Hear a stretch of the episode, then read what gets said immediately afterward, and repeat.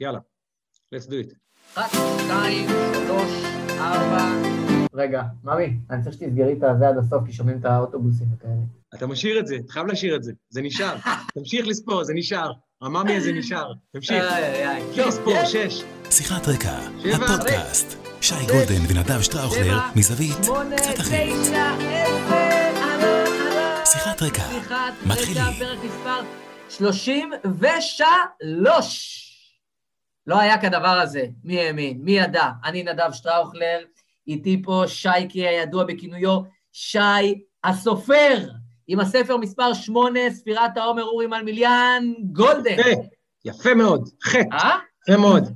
ואיתנו רני התותח, שמוביל פה את הטבלה בגאון, אשל, ושייקי, תן את המלא. אז נאמר שעוד יומיים משחק העונה, וליבו של רני נמצא כבר במקום אחר, המון בהצלחה לרני, מפרגן לך מעומק הלב, מכיוון שזה... היום, משחק העונה ביום מחר, כאילו, כאילו בעצם היום. שלישי, יום שלישי, יום שלישי, סליחה. מכיוון שאנחנו ליבנו צהוב שחור, מפרגנים לירוקים אליפות מעומק הלב, באמת, רק לא מכבי, רק לא הפועל, נדב תרגיע, מפרגנים, אנחנו מחוץ למשחק, מפרגנים לחבר, שמחה ירוקה.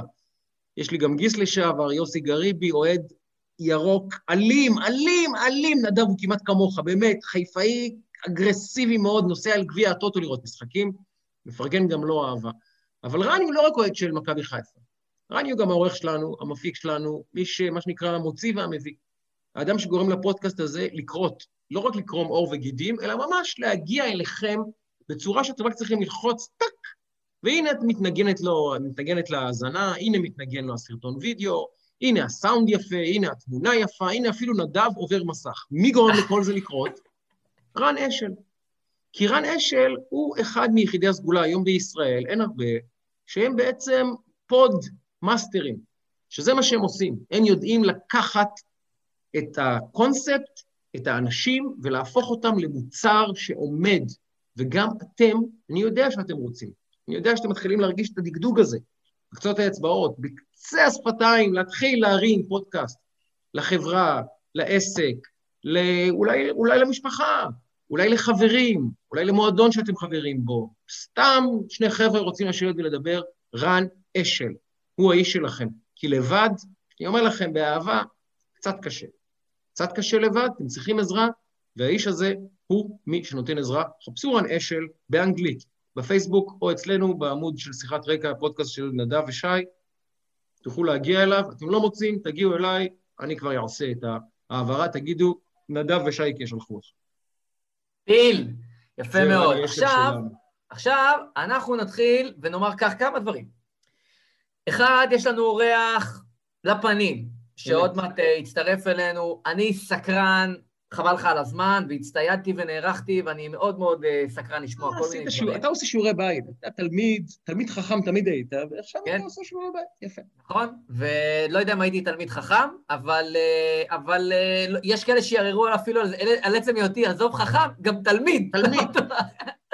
מה שנקרא, נכח בשיעור נדב שטראוכלר, נכח בשיעור. תדע לך שכתבו לי בתפילה נהדר, ואמרתי לאמא שלי, אמא, קיבלתי נהדר. רק אמרתי, לא אמרתי לה שזה היה בעין.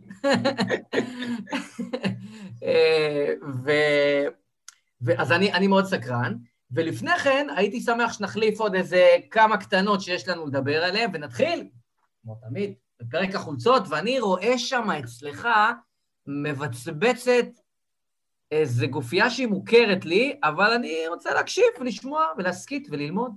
נעשה את זה זריז, כי אנחנו רוצים להתפנות לאורח שלנו, וגם לתת לנדב את הפרשנות הפוליטית המרתקת שלו, כי הוא באמת, אני אומר את זה רצינות, לא בגלל שהוא חבר שלי ושותף שלי לפודקאסט, אחד הפרשנים היחידים שאני מקשיב להם, ודעתם בעיניי היא מעניינת וטובה וראויה, וגם לרוב היא מבריקה ומדויקת, כי הוא פשוט מבין את המשחק, והוא לא צבוע בצבעים, הוא פשוט מנתח ברמה אסטרטגית הכי גבוהה, אז אני מחכה מאוד לפרק הזה, אני אגיד קצרה, חברים, אינדיאנה שלושים ושלוש, אינדיאנה סטייט שלושים ושלוש. אני לא אסתובב, כי אני באמת לא רוצה לקום. כתוב שם בירד, כתוב שם בירד, כתוב שם לארי בירד, כי לארי בירד, רבים לא יודעים. מי לא יודע? מי לא יודע? היה גם אחד מגדולי שחקני הקולג' בכל הזמנים. אספר לך סיפור קצר על לארי בירד, אנשים לא יודעים. לארי בירד... אגב, רק שאני רוצה להגיד לך שאני התאהבתי במשחק בין היתר מלארי בירד. שתדע לך. היום העלית פוסט מקסים בספירת העומר שלך, לורים על מיליאן, וכתבתי שם, זה האיש, הוא גרם לי לאהוב כדורגל, אני חייב לו את האהבה שלי כדורגל לאורי. מגיל שש, אני התאהבתי באורי, ודרכו התאהבתי במשחק, ובביתר, והיתר הוא היסטוריה, כמו שאומרים. בכל מקרה, לארי בירד, אנשים לא יודעים, אחד משחקני הקולג' הגדולים בכל הזמנים, הוא יצא מקולג', מבית ספר מאוד מאוד קטן, בעיירה שנקראת פרנץ' ליק, אלף ומאתיים איש, באמת, שכונה. והוא התקבל לקולג' הכי טוב באינדיאנה, קולג' שנקרא אינדיאנה, שאותו אימן בובי נייט האגדי, אפילו אותה שמעתי את השם בובי נייט.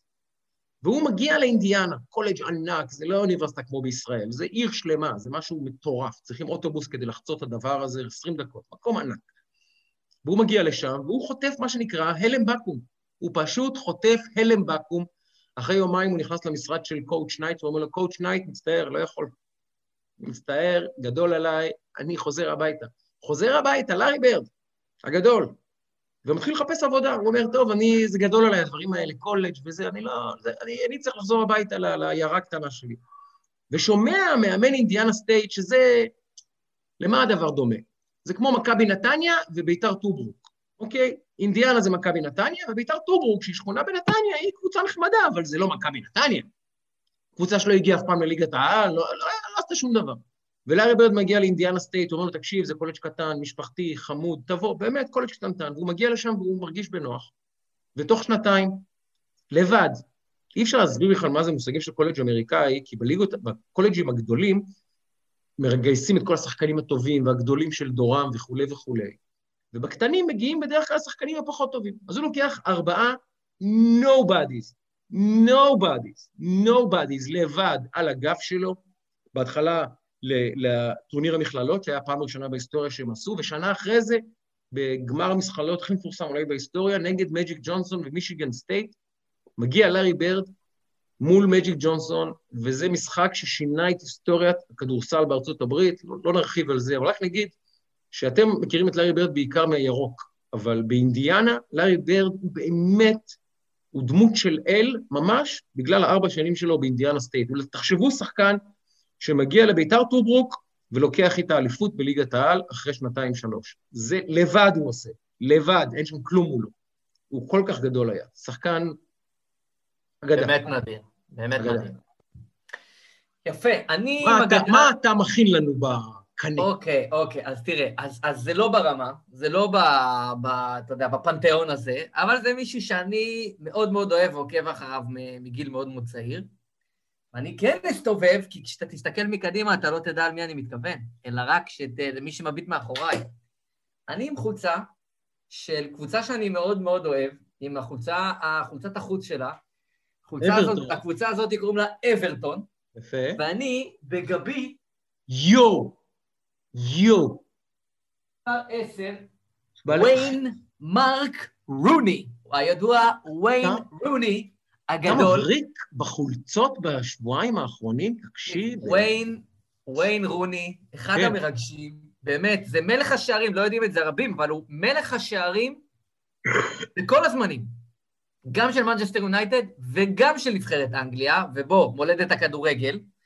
מולדת הכדורגל הוא מלך שערי הנבחרת, ומנצ'סטר יונייטד, אחת הקבוצות הגדולות, הפרנצ'ייז בהיסטוריה של המשחק, וזה שחקן שהוא לא רונלדו, ולא מסי, ולא זלטן, אבל הוא וויין רוני. והוא שמנמן, הוא שמנמן, והוא זה... נראה קצת, מי שזה, טיפה מזכיר את פול גסקוין, שהיה שיקור קצת בגילופים, עולה למגרש, מין גם לא טיפה, אבל הוא, היה לו כוח מתפרץ. אני, אני עקבתי אחרי כוח מתפרץ, דיברנו לא אחת על, על, על סולומון, להבדיל, שמה שאני רואה בו, להבדיל, זה כוח מתפרץ, וויין רוני זה פשוט... כוח מתפרץ, הוא לא היה גבוה יותר, הוא לא היה מהיר יותר, הוא לא היה... אבל הכוח המתפרץ שלו מדהים, ואני אוהב ללכת למקור. המקור של וויין רוני זאת אברטון, קבוצה לא גדולה בליברפול, הקבוצה הקטנה יותר אה, של ליברפול, שיש עליה סיפור מאוד מאוד מדהים שאני אה, נחשפתי אליו, ואני אתן לך אותו בקטנה, אני, אני מקריא אותו ברשותך. יאללה. הכינוי שלהם, הכינוי המפורסם ביותר של אברטון, שאם מי, ש... מי שרואה או מי שיגגל אחר כך, זה סמל מאוד מיוחד, זה לא סמל של טיפוסי של קבוצות כדורגל, זה מעין כמו איזה משהו של ימאים עם בית, וגם הצבעים שלהם הם ייחודיים. הכינוי שלהם המפורסם ביותר הוא הטופי, או אנשי הטופי, ויש לכינוי הזה מספר הסברים, המפורסם ביותר הוא שהיה עסק ליד האצטדיון שלהם, גודיסון פארק, מי שיודע, שנקרא חנות הטופי של אימא נובלט. ככה קוראים לזה. העסק הזה מכר ממתקים, ובין השאר את המנטה של אברטון בימי המשחקים, את הסוכרת מנטה. ומכאן, בעצם משל כך, הילדת טופי מטעם החנות הלכה מסביב למגרש לפני תחילת המשחק, וחילקה להם סוכריית מנטה, מי שרואה את הצבע של החולצה, סוכריית מנטה חינם לקהל. איזה יופי. זה היה כאילו, וקוראו להם הטופיס, כאילו, זה הטופיס מן, כאילו. יש עוד הסבר אחד של בית שנקרא בית הטופי העתיק של אברטון, שהוא גם כן זה, וזה בכלל כינוי לאירים, שהיו, אפרופו רוני, שהוא כאילו אמנם אנגלי, אבל הוא נראה מאוד כזה, אז זה גם כן איזה קטע. אז אני מאוד מחובר, הוא מאוד אוהב את אברטון, את הייחודיות שלה, דווקא שהיא הקטנה. אגב, לגבי וויין רוני, הייתה לו גם טכניקה ברמה מאוד גבוהה. הוא לא היה איזה בריון, הוא היה שחקן טכני מאוד, זה היה מתעתע, כי הוא היה שמנמן קצת, וקצת גם לוני, כמו שאמרת, בתנועה, אבל היו לו שערים וירטואוזיים ממש, היה לו בעיטת מספרת כזאת בחצי יעף, חצי שכיבה באוויר, גם כשהוא היה נכנס לרחבה מול בלם, הוא ידע מה עושים, הוא ידע אחד על אחד מול שוער, שחקן עם טכניקה מאוד מאוד גבוהה. והסיבה, והסיבה האחרונה שאני מאוד אוהבת אברטון, היא, היא נקראת או נחשבת המועדון של העם, זה מה שהם אומרים, המועדון של העם, ואני כבית"רי, הקבוצה של העם, אז, אז אברטון וויין רוני, שמאוד מאוד מאוד אהבתי אותו לראות משחק, הוא מאמן אגב היום בצ'מפיונשיפ. אה, לא ידעתי, כן? כן, כן. כן איך, את, הוא, איך הוא נראה לי... היום? אותו דבר, האמת, קצת פחות שיער, אבל גם ככה לא היה לו קודם. לא ישמין נורא, כי הוא נראה כמו אדם שברגע שהוא מפסיק לשחק, הופך ל-מאה קילו. בינתיים עוד לא, אבל אני איתך על האימור הזה בעלייה במשקל שם. מעניין. אז זה לגבי פרק החוצות, ואני אומר לך שיש לי עוד כמה הפתעות מאוד מאוד מעניינות לשבועות הקרובים, שווה לצפות, שווה לחכות. אני אספר לך חולצה אחת שהזמנתי, מוכן לחשוף. תן. כי אמרת וויין רוני והוא הזכיר לי אותו. מייקל אוון, במשחק נגד פינה כשהוא היה בן שבע עשרה ונתן את הגול המטורף. שש, פחות מ-שבע עשרה, שש עשרה ועשרה חודשים, אני לא טועה. רבע גמר מונדיאל, נדמה לי, זה היה או שמינית או רבע גמר מונדיאל, מול ארגנטינה, אחד הגולים היפים והזכורים בתולדות המונדיאל. יש לי את החולצה של מייקל אוון, הזמנתי מהמשחק הזה, או ממש לא את החולצה עצמה, אבל רפליקה. אז בקרוב, מה שנקרא, בקרוב ייחשף. גם מחכה לזה וגם מצפה לזה. עכשיו נגיד משהו, אנחנו מקליטים עכשיו ערב סגירת ההמלצות לנשיא, ערב המשפט שהולך להיפתח, הדברים האלה מתכנסים, אבל הם גם מתנהלים לחלוטין בנפרד. אני שומע הרבה בלונים והרבה ספינים וכל מיני עניינים, ואתך ממש עניינת של ה... איך אני רואה את התמונה. כל כל מי שיגיד לך שהוא יודע מה הולך לקרות, הוא כנראה או שקרן או שרלטן, כי גם האנשים עצמם עוד לא יודעים מה הולך לקרות. לאף אחד אין עדיין את תוכנית המשחק שמביאה ניצחון מובהק.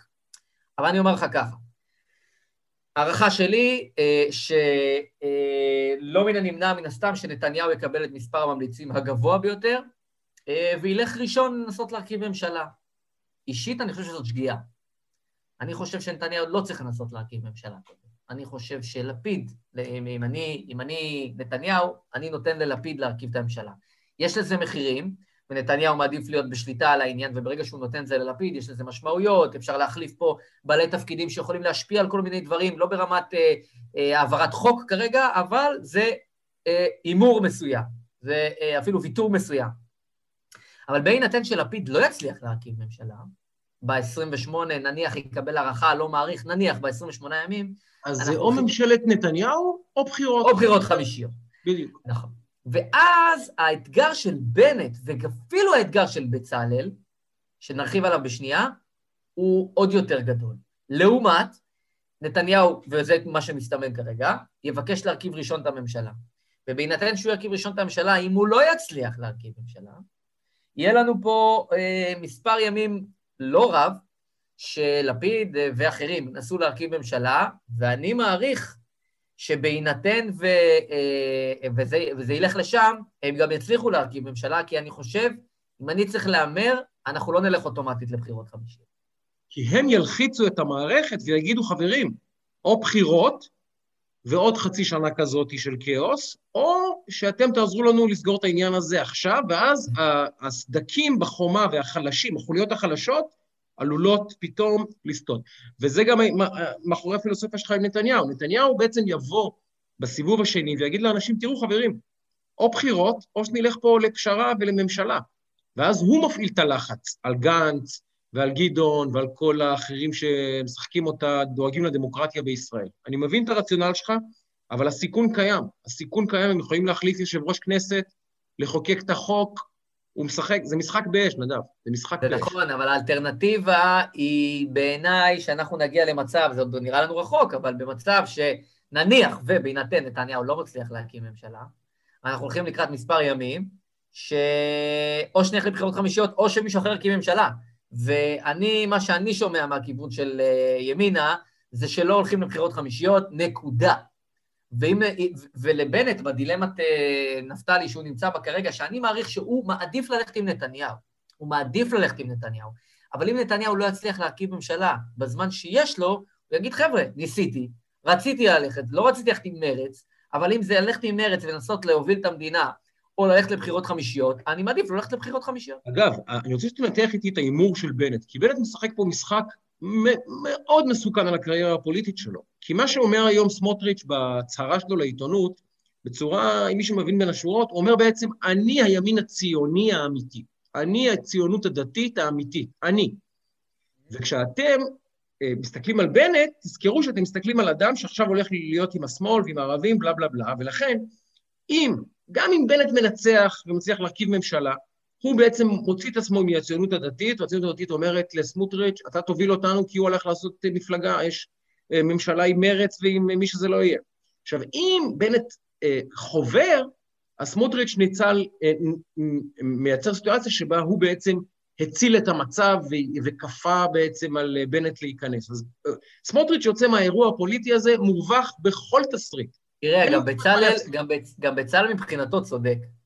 כי מה הוא אומר? הוא אומר, אם אני עכשיו במרכאות, כן, אה, יכשיר את הכניסה של אה, רע"מ לממשלה, ורע"מ ישפיעו, בעצם אני מפרק את המאזן הדמוגרפי, בשביל הצלחה טקטית, תעלה לי מחיר אסטרטגי.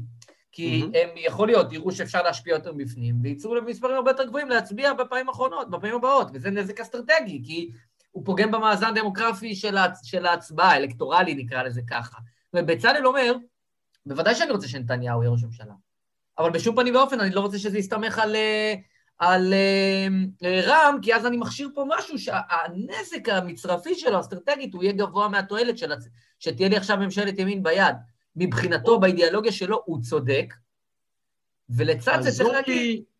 תעזור לי לנתח את גנץ ואת הסיטואציה הזאת, כי היום שוחחתי עם גדעון לוי ברדיו, והוא אמר לי, מתחילים פה כבר uh, מלמולים של גנץ, מה שנכון, שאולי צריכים uh, uh, uh, ממשלה שהיא תהיה מאוזנת יותר, ממשלה שהוא ישמור בה על הסמוטריצ'ים, הוא בעצם אומר, לה, לה, הוא מתחיל לייצר טקסטים של זה או סמוטריץ' או אני.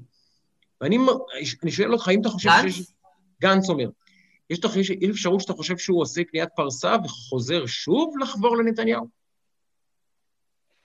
רק אם הוא יקבל את רשות הממשלה כאן ועכשיו, זאת אומרת שמה שנקרא יעמדו בה, שנתניהו בעצם יעמוד בפריטטיות הראשונית, והכניס את... לא יקרה, לא יקרה. אני לא בטוח, אני לא מעריך שזה יקרה, אבל אני לא יכול לשלול את זה על הסף, כי כשנתניהו יגיע לנקודה, ואנחנו לא חוקים ממנה, שאין לו הרבה מרחב תמרון, אז אני לא שולל את זה על הסף, זאת לא אפשרות בסבירות גבוהה. אבל שוב, כשזה יגיע לבחירות חמישיות או האלטרנטיבה, אז כל אחד יצטרך להפר את ההבטחות שהוא הבטיח מוקדם יותר, והוא יצדיק את זה בכך. אני, אני רואה אחד משניים, שוב, אני לא רואה את החבורה הזאת, תכף נגיד שלום לדורון כהן, אני לא רואה את החבורה הזאת מרכיבה ממשלה, אני מתכוון חבורת לפיד, ליברמן, השעטנז הזה, זה פשוט שעטנז, לא יודע אפילו איך זה ידבק הדבר הזה, שום דבר לא נדבק שם, כלום, כלום. יש שם ארבעים סתירות פנימיות בין המפלגות לבין עצמם, לא יודע איך הם יסתדרו, לא יודע איך יבנו קווי יסוד לממשלה, לא יודע, לא יודע, אבל בהצלחה, מה שנקרא, בהצלחה לכולם עם זה. ואני רואה מצב שבו בסוף, אם באמצעות לחץ, מנוף לחץ, כמו שאתה הצגת, שבו הם נכשלים בסיבוב הראשון של ההרכבה, גנץ פתאום יגיד טוב, אני מעדיף אחריות לאומית, בלה בלה בלה, אולי סער יגיד טוב, אני עלול להתרסק פה בבחירות הבאות ויחבור על נתניהו. זה תמות נפשים פלישתים, הוא וליברמן, זה אין על מה לדבר בכלל. ממש מנטליות שיט, מתאבדת, לא מעניין אותו כלום. לא מתאבדת, הם רואים, הם רואים רציונל פוליטי בדבר. זה לא התאבדות, אבל שם לא, אם נתניהו יגיע למצב שהוא רואה שאין לו מצב להריקים, ואין לו יכולת לרבע את המעגל, בין רם לבין בצהל, מה שכרגע לא קורה. שמעתי על כל מיני קונסטלציות, אבל לא רואה את זה קורה. כל פתרון שאתה יודע, שישיר בתמונה, במקסימום, הוא ריאלי, ולכן אני לא שולל את זה על הסף. אבל, יש לנו אורח שאני כבר רואה ש... שמע, הוא חיבד את המעמד, חיבד את המעמד. מאחורי הקלעים, ציפור קטנה לחשה לו, אולי, אולי נהיה סוף סוף טריו עם שלוש חולצות. חיבד את המעמד. אין לי שום חולצה, הוא אמר, והנה, אז מה, ספר קודם כל, נאמר שלום, דורון כהן, עורך מעריב, תכף נדבר על דורון, אתם יודעים מה, דורון, ספר לנו קודם על החולצה, ואז אני אספר סיפור קטן עליך, בבקשה. כן, אתה קצת הבלת אותי, שאמרת לי לבוא עם חולצת ספורט, כי מאז הדאבל של הפועל ב-אלפיים ועשר, אין לי שום חולצת ספורט, ואמרתי לך שאין לי, ואתה כבר ויתרת לי, אבל uh, פתאום נזכרתי רגע לפני השידור שיש לי uh, טרנינג של ביירן מינכן, מכל הקבוצות בעולם.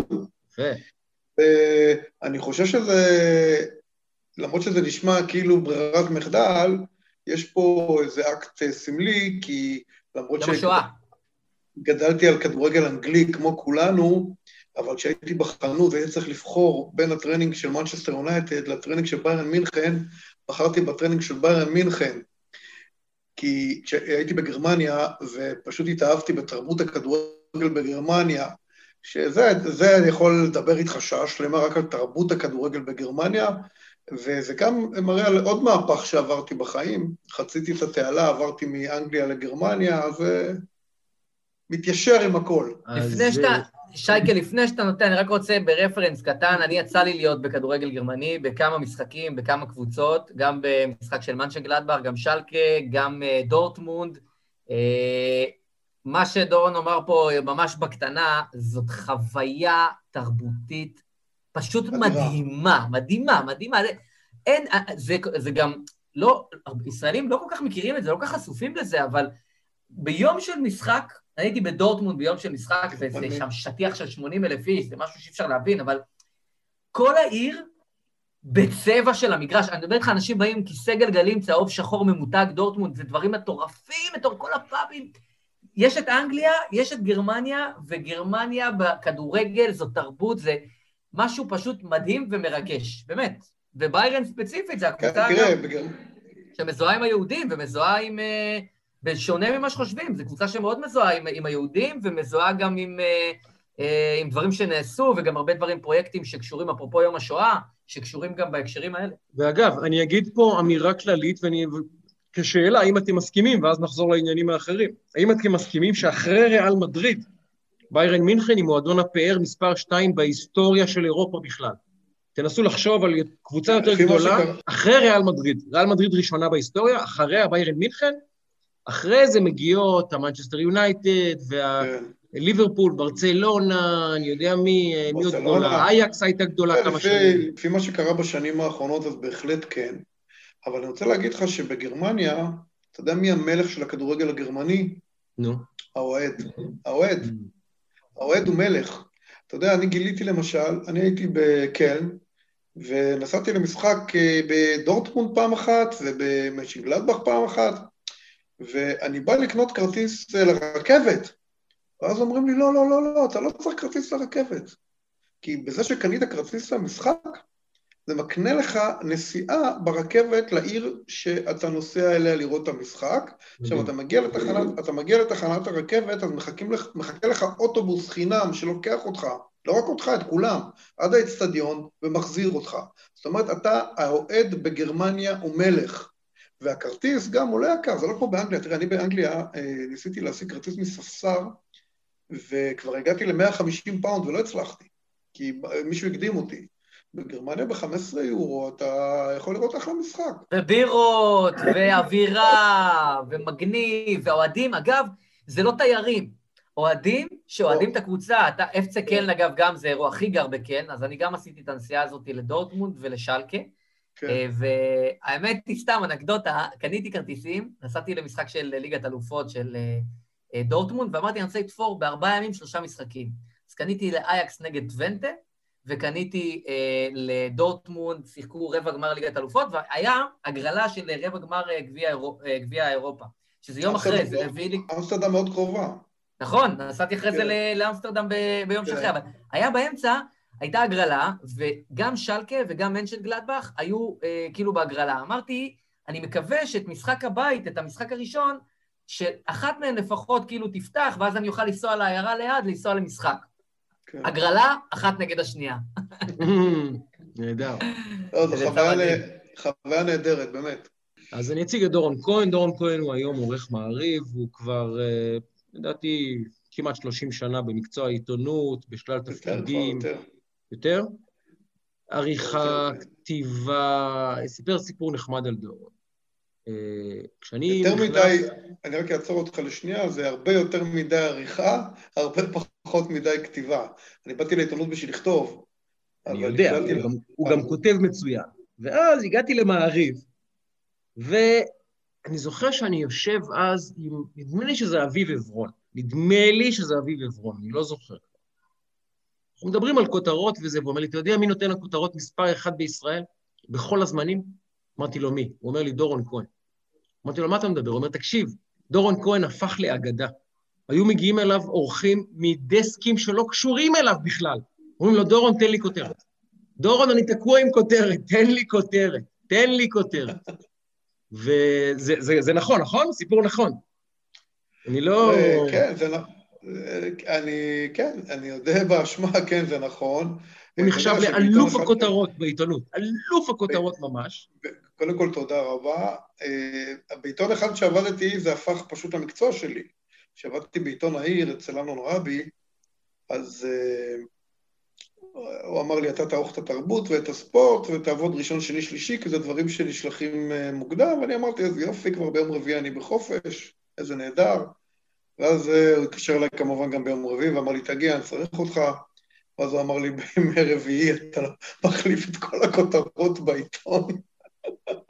והייתי עובר, והייתי מחליף את כל הכותרות בעיתון. כן.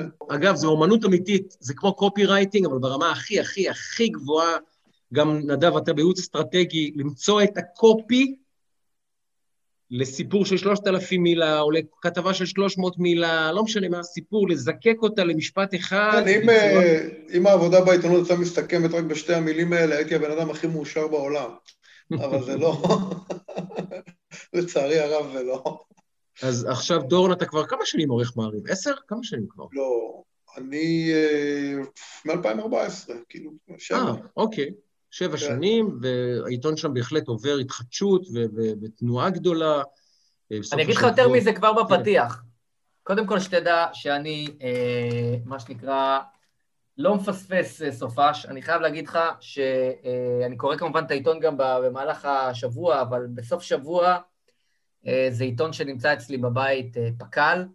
אני מאוד נהנה לקרוא אותו. אני תכף אגיד לך כמה דברים שאני חושב טיפה כאילו אחרת, אבל עקרונית, זה עיתון שאני מאוד נהנה לקרוא אותו, אה, לא אה, אתבייש ואומר, אולי העיתון, והרבה פעמים שאני הכי נהנה לקרוא אותו, בעיקר בגלל הגיוון, אני, שי דיבר על זה פעם, אני אה, אוהב לפעמים לשמוע אנשים שחושבים כמוני, אבל אני גם יותר לפעמים אוהב כן. אנשים שחושבים אחרת ממני, אחרת אני לא לומד, כן. כאילו, אתה יודע.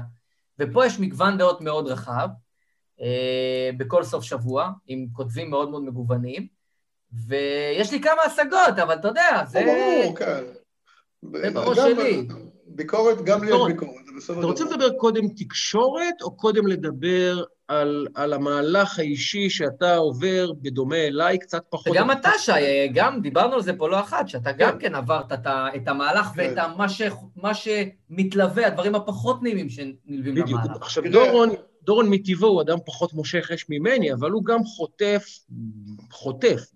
ספר לי על המסלול שלך, על המסע שלך. אני חייב לומר על החוטף, שאתה חוטף הרבה יותר ממני, מסיבה מאוד מאוד פשוטה. כי אני, בגלל שאני עורך מעריב, אז אני שמתי לב שכל פעם שאני מביע דעה מאוד נחרצת, העיתון נפגע מזה, כי חושבים שאנשים, אתה יודע, הם מוגבלים, סליחה שאני אומר את זה, הם חושבים שאם אני חושב משהו, אז העובדים פחדים ממני כאילו, וכולם מתיישרים להם, לא מבינים שזה בכלל לא ככה, וכל אחד עושה מה שהוא רוצה, ובחיים לא התערבתי לאף אחד במחשבה בכתיבה. אז בואו שברגע שאני כותב משהו, אז ישר באים האנשים ואומרים, אה, זה הקו של מעריב, או מה פתאום, אז אני צריך נורא להיזהר, ואני צריך מאוד להיות זהיר, ולכן, מה שאני חוטף, אני חוטף המון, שלא תבין לא נכון, ואני איבדתי הרבה חברים על הדרך, ואנחנו נדבר על זה, אבל אני חוטף הרבה פחות ממך. כי אתה, בגלל שאין לך את הצלב הזה על הגב, אתה הרבה יותר חופשי ממני, ואתה מתבטא בצורה הרבה יותר נחרצת, והרבה יותר חופשית ממני, ולכן אתה הרבה יותר ממני. זה בקטע הקטן. איפה בעצם קרה הסוויץ'? מתי התחלת להרגיש שאתה צריך לעשות איזושהי חשיבה מחדש על, על מיקומך על הקשת? אפשר לראות את זה כסוויץ', ואפשר לראות את זה כלא סוויץ'. כי אני לא, אני לא מסתכל על המפה הזאת כימין מול שמאל, אוקיי? אני מסתכל על הדבר הזה כ... מתונים מול קיצוניים, פרגמטיים מול משיחיים, וככה אני מסתכל על המפה. אני למשל, התורה שלי, אני אגיד לך אותה בצורה מאוד מאוד פשוטה, זה מתינות, אנושיות, היגיון פשוט, שכל ישר. עכשיו, אם יבוא אליי, נגיד, ימני מתון, אני אעדיף אותו על שמאלן קיצוני. אם יבוא אליי שמאלני מתון, אני אעדיף אותו על ימני קיצוני. אם יבוא אליי קפיטליסט מתון, אני אעדיף אותו על סוציאליסט קיצוני, ואם יבוא אליי סוציאליסט מתון, הבנת את הפרינציפ. אז אני לא מחלק את זה לימין ושמאל, אני מחלק את זה ל-common sense, שכל ישר, ואני גיליתי באיזשהו שלב, ללא כל קשר, צריך להשתיק פה משהו, ללא, בוא נעזוב את הפרדיגמות האלה של ימין ושמאל, ש... הרבה, שמשהו פה התחרפן, משהו פה השתבש מאוד.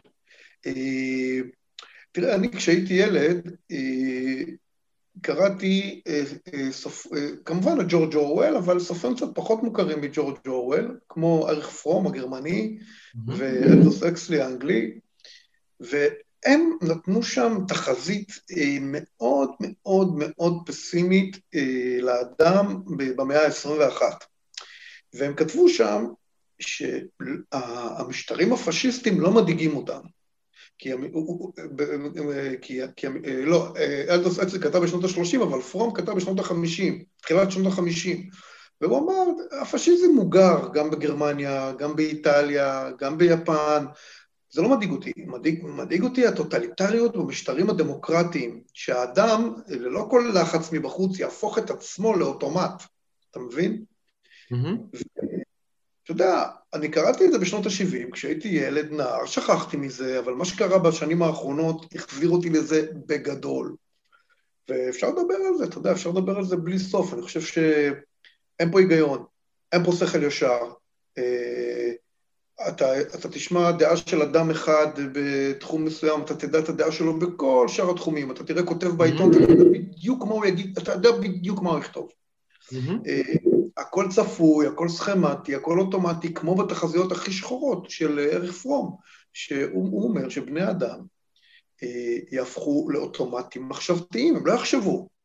וזה מה שמכריס אותי עכשיו. למה כאילו עברתי את, ה... את מה שאתה עברת? כי ברגע שהאנשים הלא חושבים נמצאים בצד ימין של המפה, אתה יודע, כי בצד ימין של המפה גדלנו על זה ש...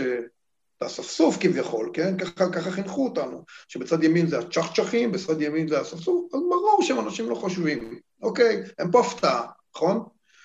אבל ברגע שאתה רואה שהאנשים החושבים, הם האנשים הלא חושבים, הם הספסוף, איך אני אומר? עדר שלא מודע לדריותו, הספסוף שלא מודע לספסופיותו, זה כבר מוציא ממני את הטירוף. אתה אומר על, ה- על המעבר הזה, מה...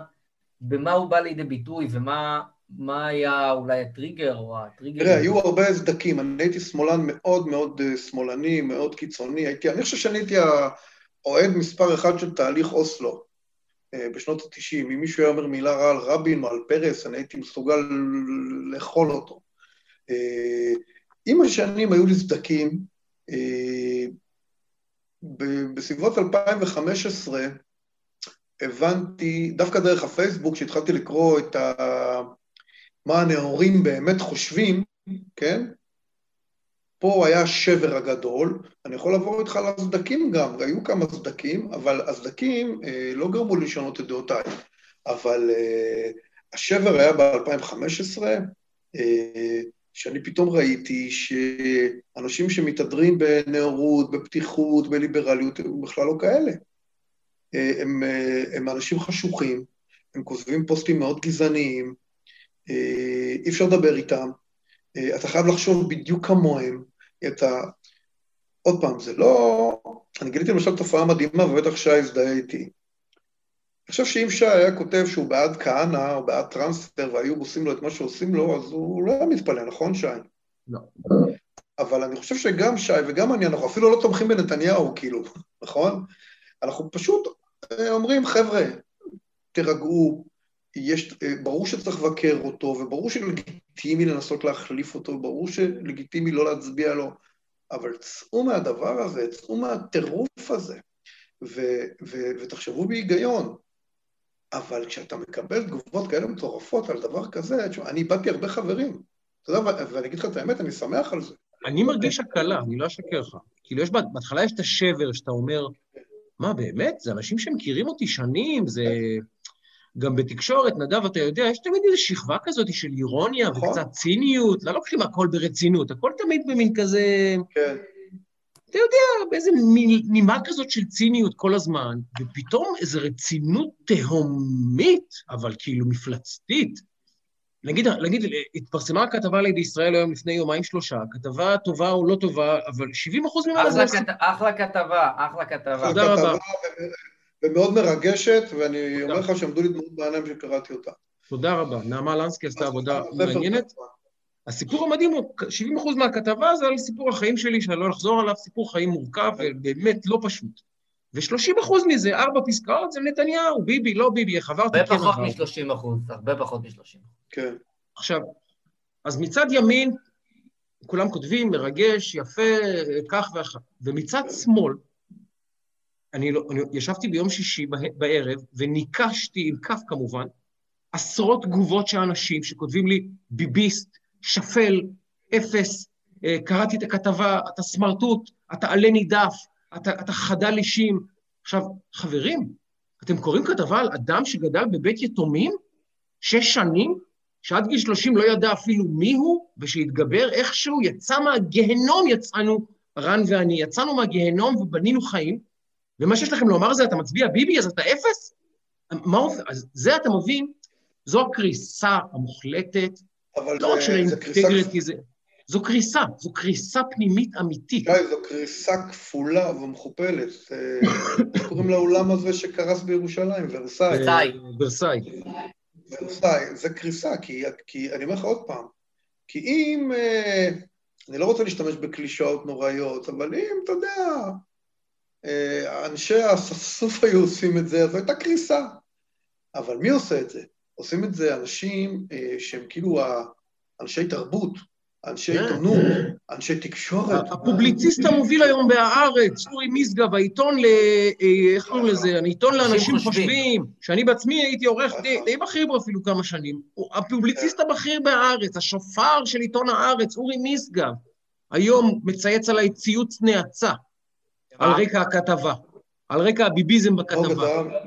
לא שהוא שווה, תשמע, הוא פעם אחת... משהו על המסלול, תסתכלו את, הנה הביביסט החדש, גלי ישראל, תתתה, ועכשיו כתבה מפנקת ומלטפת בישראל היום. די, באמת.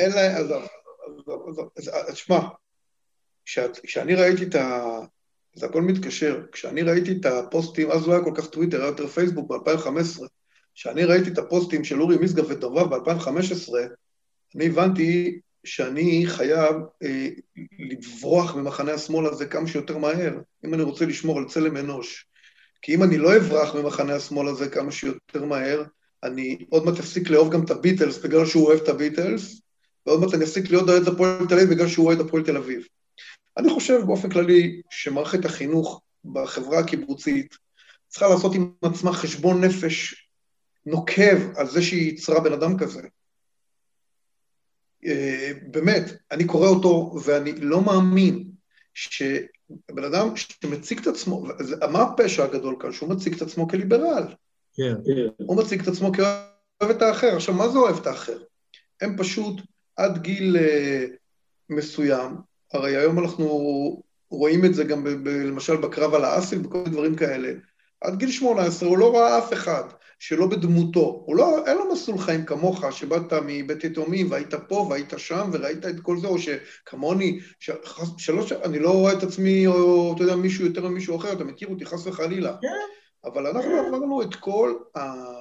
את כל הצמתים בחברה הישראלית, אני גדלתי בשכונת שפירה, והייתי במשפחה מסורתית דתית, ואחרי זה הלכתי לגימנסיה, והתפקרתי, וחזרתי, ופגשתי מזרחים, וחרדים, ואשכנזים, וערבים, ומה שאתה לא רוצה.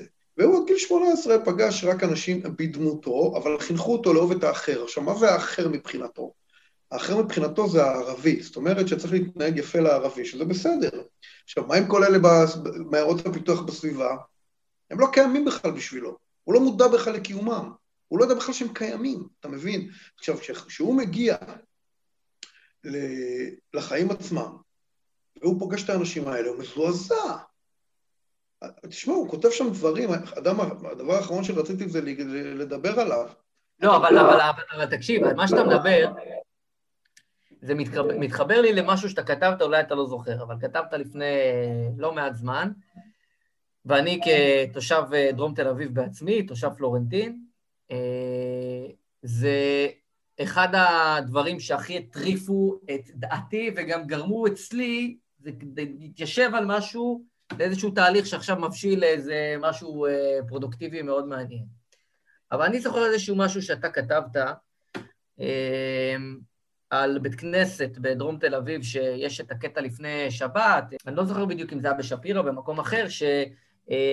כאילו התפילות יום שישי בערב, והשכנים כל כך כאב להם, תפילות בית הכנסת, כן? שלחו שוטרים, שוטר הגיע לבית הכנסת ביום שישי, תקן אותי אם היה משהו אחרת, היה, היה. ביקש תעודות זהות ממתפללים כי הם עשו רעש, עכשיו הדבר הזה זה לא רק בשפירה, כי בנוגה, לא רחוק משם, בהמשך הכביש בצד השני של סלמה, יש בית כנסת, לא חשוב עכשיו זה, שהוא בתוך השכונה. עכשיו, מה קורה מסביב, ומואזין, ויפו, ומה שאתה לא רוצה, אבל כאב להם שיש שם בקיץ, ושבת מאוחרת, וקדיש, ועניינים, וזה, וזה שמונה וחצי בערב, תשע בערב, בקבלת שבת. כאב להם. הם ביקשו מהילדים לא להסתובב מחוץ לזה, עתרו, עתירות, כדי לפרק את הבית כנסת. כן, כן, כן, כן, כן. עכשיו, שתבין את העניין, אני, לי זה גרם להתחיל ללכת לבית כנסת שם, לא הלכתי לשם לפני, הלכתי בכנסת אחרת, אני הולך עוד יותר רחוק עד היום. הדבר הזה, ברוך השם, עם השגחה פרטית, גרם לי גם לפגוש עוד כמה אנשים, והיום אני רוצה לספר לך, דורון, שאני קיבלתי אישור מהעירייה, ואני אחרי עבודה, ואני עובד על זה, ודיברתי על זה גם פה, לפתיחת גן דתי ראשון מזה עשרות שנים בפלורנטין. שזה כל, הכל זה אותו סיפור, הכל זה אותו עניין. לא שאני עושה לאחיס, או שאני עושה למישהו, אבל זה כואב להם. אתה מבין, אנשים שהם כאילו... זה כואב להם, התפילה ביום שישי בערב, לא המואזין, לא הכנסייה, רב, אנשים... לא... ש... זה הרבה יותר, כל פעם אומר, זה הרבה יותר חמור, אבל זה הרבה יותר חמור באמת, כי מדובר כאן ב... במאגרים שהגיעו לשכונה לפני שנה-שנתיים, עכשיו אני, כמו שאמרתי לשי מקודם, אני בן אדם מתון ושקול ומידתי. אם בית הכנסת היה שם שירים כל יום, כן? כל יום, עשר דקות בבוקר, עשר דקות בערב, והיו באים השכנים והיו אומרים, חבר'ה, אני הייתי הולך עם השכנים, למרות שהם חדשים בשכונה, והם צריכים לתת כבוד לקהילה המסורתית. אבל זה לא המצב. המצב הוא שיש שיר שתי דקות. שתי דקות בשבוע יש שיר שלום עליכם, מלאכי השלום ברמקול בבית כנסת, שזה שתי דקות מתוך שבוע שלם, והם, כשהגיעו לשכונה חדשים, בג'נטריפיקציה, הם לא מוכנים לשמוע את זה. לא עכשיו, זה לא בחצות, זה לא ב-ארבע ארבעים כמו שהמואזין, שיהיו בריאים, מנגנים לא, ושרים וקוראים, לא, זה בתשע בערב, שתי דקות. לא, זה יותר מוקדם, זה יותר מוקדם. זה בחמש אחר הצהריים בשעון החורף, ובשש או שבע בשעון הקיץ, והם לא מסוגלים. עכשיו תראה איזה אבסורד. בשכונה הזאת גם יש כנסייה רוסית מאוד יפה, ואנחנו גדלנו סביב הכנסייה הרוסית. עכשיו, הכנסייה הרוסית הזאת מצלצלת בפעמונים כל הזמן. עכשיו, עם השנים בנו שם שיכונים חדשים סביב הכנסייה הרוסית, ורוב התושבים סביב הכנסייה הרוסית הם חרדים, שסניקים. מעולם לא קם חרדי אחד, חברה חשוכה כביכול החרדית, ובא ואמר, הפעמונים של הכנסייה מפריעים לי. אם תמצא בן אדם אחד שהתלונן פעם לעירייה על הפעמונים של הכנסייה, אני עכשיו... לא יודע מה, אני עושה מה שאתה רוצה. אני שומע בבית שלי את הכנסייה כל יום ואת המואזין כל יום. לעומת זאת, הנאורים, הנאורים, הנאורים, הגיעו לשכונה, חצי שעה, והם מאוד מקושרים, יש להם קשרים בעירייה, יש להם קשרים בטיימאוט, פתאום תחקיר בטיימאוט, עשרה עמודים בבית כנסת, שאגב אבא שלי בנה אותו, עשרה עמודים. עכשיו, מה קרה באותה שבת שבא השוטר? באותה שבת שבא השוטר היה בדיוק הזכרה שנה לאבא שלי, זיכרונו לברכה. עכשיו, הוא נכנס באמצע התפילה, ממש כמו הסיפורים שאתה שומע בגולה, זה פשוט לא יאמן. כן, נמדה ועת, והתחיל לרשום בתעודת זהות. עכשיו אני אמרתי לו, אני, ואני אמרתי לו, אתה הסתבכת, תדע לך מה שעשית כאן. עכשיו, שוב, לא עשיתי כלום, לא הגשתי כלום למשטרה, לא עשיתי שום דבר. כתבתי, עשיתי ציוץ בטוויטר. בזכות הציוץ הזה בטוויטר, המשטרה התקפלה לגמרי, ומאז הם לא באים יותר. תבין, הציוץ הזה בטוויטר גמר את כל המחאה שהייתה שם. עכשיו, אתה יודע מה הם עשו? הם היו מביאים, בגלל השתי דקות שיר, הם היו מביאים רמקולים ענקיים של מוזיקת רוק כבד, ושמים בשער של הבית כנסת ב... ביום שישי בערב, בזמן התפילה. אתה מבין? עכשיו, אני אומר לך עוד פעם, אני שוב חוזר לנקודת המוצא. אם אנשים ברברים היו עושים את זה, אז הייתי אומר, בסדר, אלה אנשים ברברים, מה לעשות? אבל עושים את זה הנאורים. הדתה. תשמע, אם יש בן אדם שעבר החלנה במדינה הזאת, זה אני. כי אני במשפחה מסורתית, וכל הסביבה לקחה אותי, גרמה לי להיות חילוני, ועשתה לי, אז מה אתם בוכים על הדתה? מה זה שטויות האלה? לא, באמת. עכשיו, דורון, שנינו קצת יותר מבוגרים מנדב. אנחנו זוכרים את ישראל... איך, איך, נראה פה, איך נראתה פה שבת בשנות ה-שבעים וה-שמונים, כי היינו פה פשוט ואנחנו זוכרים, איך אפשר, ישראל חילונית מאי פעם, הקניונים פתוחים, יש פיצוציות בכל העיר פתוחות, בוא אני אגיד לך משהו, בתי קולנוע. בוא אני אגיד לך משהו על, על, על, על השמאל הישראלי, שבא לידי ביטוי בתורים של אורי מיסגב, למרות שאני לא רוצה לחזור אליו, תן לך דוגמה קלאסית. יום אחד היה איזה סיפור עם סכנין, כן ישחקו ברמדאן, לא ישחקו ברמדאן, כן ידחו להם את השעות, לא ידחו להם את השעה של המשחק בליל הרמדאן. הוא כמובן קפץ בראש, אנחנו מדינה פשיסטית, וצריך להתחשב בדת שלהם, ומה פתאום, ומה פתאום, ומה פתאום. פשיסטית. כמה ימים אחר כך ביקשו להעביר את המשחקים משבת למוצאי שבת, כדי שדתיים יוכלו לראות את המשחקי כדורגל. אותו בן אדם, כותב טור, מדינה פשיסטית, הדתה, מה פתאום? צריך לשחק ביום שישי, שבת בשלוש, אסור להתחשב בדתיים. עכשיו, אני אומר לך עוד פעם, אני מוכן לקבל, אני לא, אני אה, אה, מוכן לקבל חושך, לא מוכן לקבל, אבל נגיד שאני מוכן לקבל חושך מאנשים שנחשבים חשוכים. אני לא, מקוב, לא, לא מוכן לקבל חושך מאנשים שמצטיירים כנאורים. וזאת המלחמה הגדולה שלי, מעבר לסיפור כן ביבי, לא ביבי, שביבי עוד פעם, אה, הוא לא יהיה ראש ממשלה לנצח, ואתה יודע, הוא יום אחד יעזוב את התפקיד, לא בגלל אף אחד, לא בגלל אף אחד, כי ראש ממשלה זה לא, זה לא קביעות בבנק, ולא קביעות בהסתדרות, וזה אפילו לא פרשן בערוץ שתים עשרה שזה לנצח, וזה גם לא כיסא בגלי צהל שזה לנצח, הוא יעזוב, וזה לא בגללם, וזה לא הסיפור, וכמובן שאפשר להחליף אותו, ואפשר גם לבחור בבן אדם שפחות מוכשר ממנו, הכל, תשמע, אנחנו, אנחנו ליברלים אמיתיים, גם אתה, אוקיי? אבל להתנהג בצורה כזו, באמת, זה לא מקובל עליי, לא כלפי נתניהו, לא בוא... כלפי לפיד, אז... לא כלפי אף אחד, אני רוצה להוסיף עוד... כן, כן. אני קורא לזה תרבות של הלאום ושל פוגרום. עכשיו, יש הרבה, יש הרבה רבדים של התנהגות אנושית. אני בתחתית של התחתית של ההתנהגות האנושית, נמצא הלאום ופוגרום. עכשיו, מה שהם עושים לנתניהו ולמשפחה שלו, זה עליהום, וזה פוגרום, זה כמו המון שרץ עם כלשונים. מה שראינו בתרבויות הכי חשוכות, ואני, ואני חושב ש... ואני, ואני מצדיע לך שאתה יוצא נגד זה, ואפילו יותר חזק ממני, ואחרי זה הם באים בטענות. למה, למה מהירים להם? עכשיו, למה לא מסקרים אותם גם? אף אחד לא מסקר אותם. אתה יודע מה הכי חמור פה, אבל? אתה יודע מה הכי חמור פה? אני אגיד לך. כל האנשים האלה שבבלפור ולך ופה ושם, אני מסתכל ואני רואה חלקם סופרים, חלקם מבקרי ספרות, חלקם קולנוענים, חלקם מבקרי קולנוע. אני אומר לעצמי, תשמע, זה לא יכול להיות. זה לא יכול להיות, כי מה הספרים נתנו לך בחיים? ושי, אני יודע שגם אתה קראת וגם אתה, נדב, קראת. מה הספרים? הספרים לימדו אותנו דבר אחד.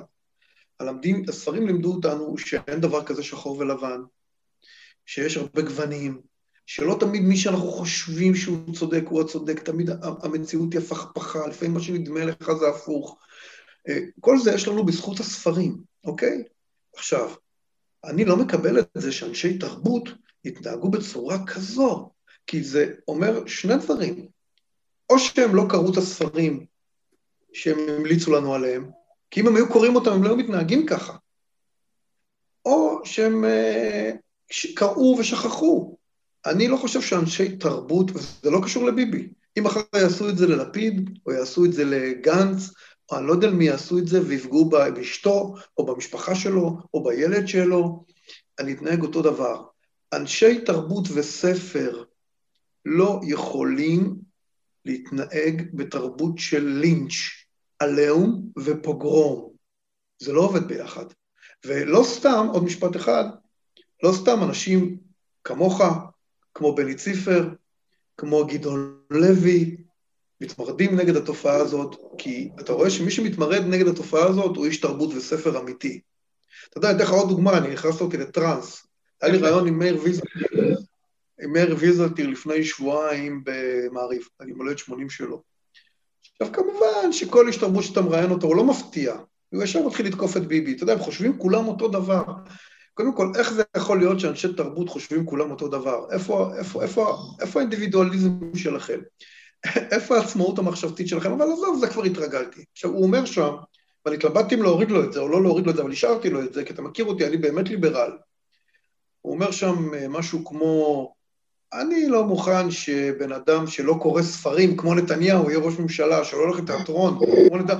עכשיו, תקשיב, אתה, אתה, אתה מסתכל על זה, ואתה, אשמה, אתה רוצה לדפוק... תגיד עליו שהוא לא קורא ספרים.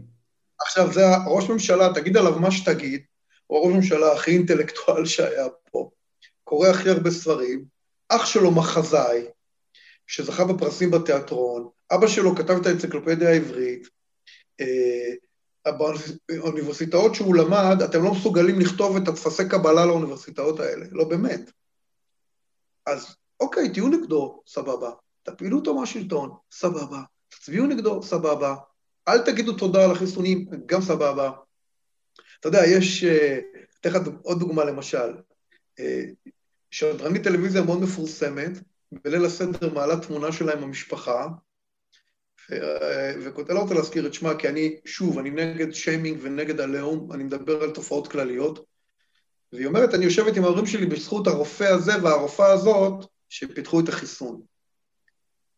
תקשיבי, או שאת תעלי תמונה, איזה כיף שיושבת עם ההורים שלי אחרי הרבה זמן, או שתודי לכל מי שצריך להודות. אבל היא, אבל היא לא, אבל היא לא, היא לא תודה למי שבזכותה יש לה את החיסון, כי זה לא מתאים לחבורה הזאת. זה לא מתאים היום, לה... היום אני לא אגיד מי גם, כי לא נעשה שיימינג. מישהו מהטלוויזיה, אני פוגש אותו ב, ב, ברשת, אני אומר לו גם מה שאתה אומר, חיסונים, אמרתי לו, תראה, כל המדינה, מסעדות וזה, הולכים למסעדות, עומדים בפקקים, חוזרים לחיים, הולכים לקניונים, וביום שבת עולים לבלפור לצרוח, לצרוח לך. בסדר, הכל בסדר. הוא אומר לי, תגידי, הוא אומר לי, איך קשור ביבי לחיסונים? חיסונים זה פייזר. עכשיו, נשבע לך שהייתי בטוח שהוא צוחק, ואני צוחק איתו. אני אומר לו, כן, ברור, זה פייזר. אבל בכל זאת, מי שהביא אותו מארץ, הוא אומר לי, אבל אם פייזר לא היו מפתחים את החיסון, מה הוא היה מביא? אמרתי לו, אחי, אתה מקשיב לעצמך? אתה מקשיב. עכשיו, הוא היה רציני. אתה כאילו אומר, וואו. שי, אתה יודע מה אסון פה? אתה יודע מה אסון פה? נו. כי אני לא יודע איך הם מסתכלים, אני יודע איך הם מסתכלים עליך שאתה אומר את הדברים האלה, כי אני יודע איך הם מסתכלים עליי שאני אומר את הדברים האלה. הם מסתכלים עליי כאילו אני המטורף, כאילו אתה המטורף, כאילו אני חולה הנפש. תשמע, הם מעדיפים לחשוב, הם מעדיפים לחשוב, יותר קל להם לחשוב, שהשתבשה עליי דעתי, מאשר להגר לעצמם את המחשבה ולהבין שהם תחת שטיפת מוח מטורפת, אוקיי? והם אנשים לא עצמאים מחשבתיים, וכל מה שהם חושבים על עצמם לא נכון. יותר נוח להם לחשוב שהבעיה היא אצלי. אתה יודע, את הדברים אני שמעתי מהאנשים. אני אמרתי, אני אומר למישהי, תקשיבי, אל תצביעי לו, זה סבבה, אבל בכל זאת, היו לך שני ילדים בצבא, הם חזרו בשלום, זה לא עניין של מה בכך, הלוא אצל כל ראש הממשלה הקודמים, היה סיכוי שהם, לא נעים להגיד, שהם לא היו חוזרים הביתה. אז אוקיי, אל תצביעי לו, תחליפי אותו במישהו אחר, אין בעיה, אבל צאי מהטירוף. אתה יודע מה היא אומרת לי? איזה קיצוני נהיית? ואז אני אומר לה, אבל תראי, הייתה מלחמת לבנון הראשונה, מלחמה מיותרת שנרגו החברים שלי, הייתה מלחמת לבנון השנייה, את לא יכולה כאילו להגיד, את יודעת, להודות על הטוב, שהיה פה ראש ממשלה בתקופה שהילדים שלך היו בצבא, והם חזרו הביתה, ולא קרה להם כלום, אז היא אומרת לי, תקשיב, אני איתך לא רוצה לדבר יותר, כי אתה, אתה מביא לי עובדות, אל תביא לי עובדות, אל תהרוס סיפור טוב עם כמה עובדות. אל תביא לי עובדות. עכשיו, אני אומר, תשמע, אני... אז אני אומר לך, משהו, יש פה תהליך של התמתמות והתבעמות של החברה, וגם יש פה חוסר צדק, כי האנשים האלה, הם... הם רואים את עצמם כשמנה וכסלטה של החברה, ובזה אני נלחם. אני רוצה להראות להם את הפרצוף האמיתי שלהם. ו... אבל תשמע, זה קרב מאוד מאוד קשה, שלדעתי אנחנו לא ננצח בו. אתה בכל זאת עורך מעריב, עדיין תפקיד בעל עמדה בתקשורת בישראל, קוראים רבים, גם אתר אינטרנט מאוד מאוד נקרא, ובכלל חלק מהקבוצה הזאת של, של, של מעריב, עם ג'רוזלם פוסט, ב-מאה ושלוש, ועכשיו וואלה גם, אם אני מבין נכון. בכלל כבר יש פה קבוצת תקשורת יפה. בואו נדבר על החלק של התקשורת ביצירת הסיטואציה הזאת. כי הרי אני מרגיש, עכשיו נתניהו אומר את זה באירוניה, או לא באירוניה, הם מפלגה. התקשורת הפכה למפלגה פוליטית, אני חייב להגיד... אמר את זה פה בפוד שלנו. גם לנו. אני חייב להגיד, אני שואל אותך דורון, אני עשרים וחמש במקצוע, אתה יותר מ-שלושים מסתבר. אני לא זוכר דבר כזה מעולם, שתקשורת כולה, כאחד, כאחד, מתגייסת לנרטיב אחד, תוך ויתור... אבסולוטי, על אינטגריטי, על אתיקה, על קודים עיתונאיים. רצית, רצית לבוא, שנבוא עם תוכנית ספורט, אז עם חולצת ספורט, אז אני אתן לך מטאפורה מהספורט. תראה, מה שקורה היום בעיתונות, זה שה... בוא תדמיין לך את בלומפילד, הייתה עיתונות נכבש על ידי האולטרסים, משעה חמש.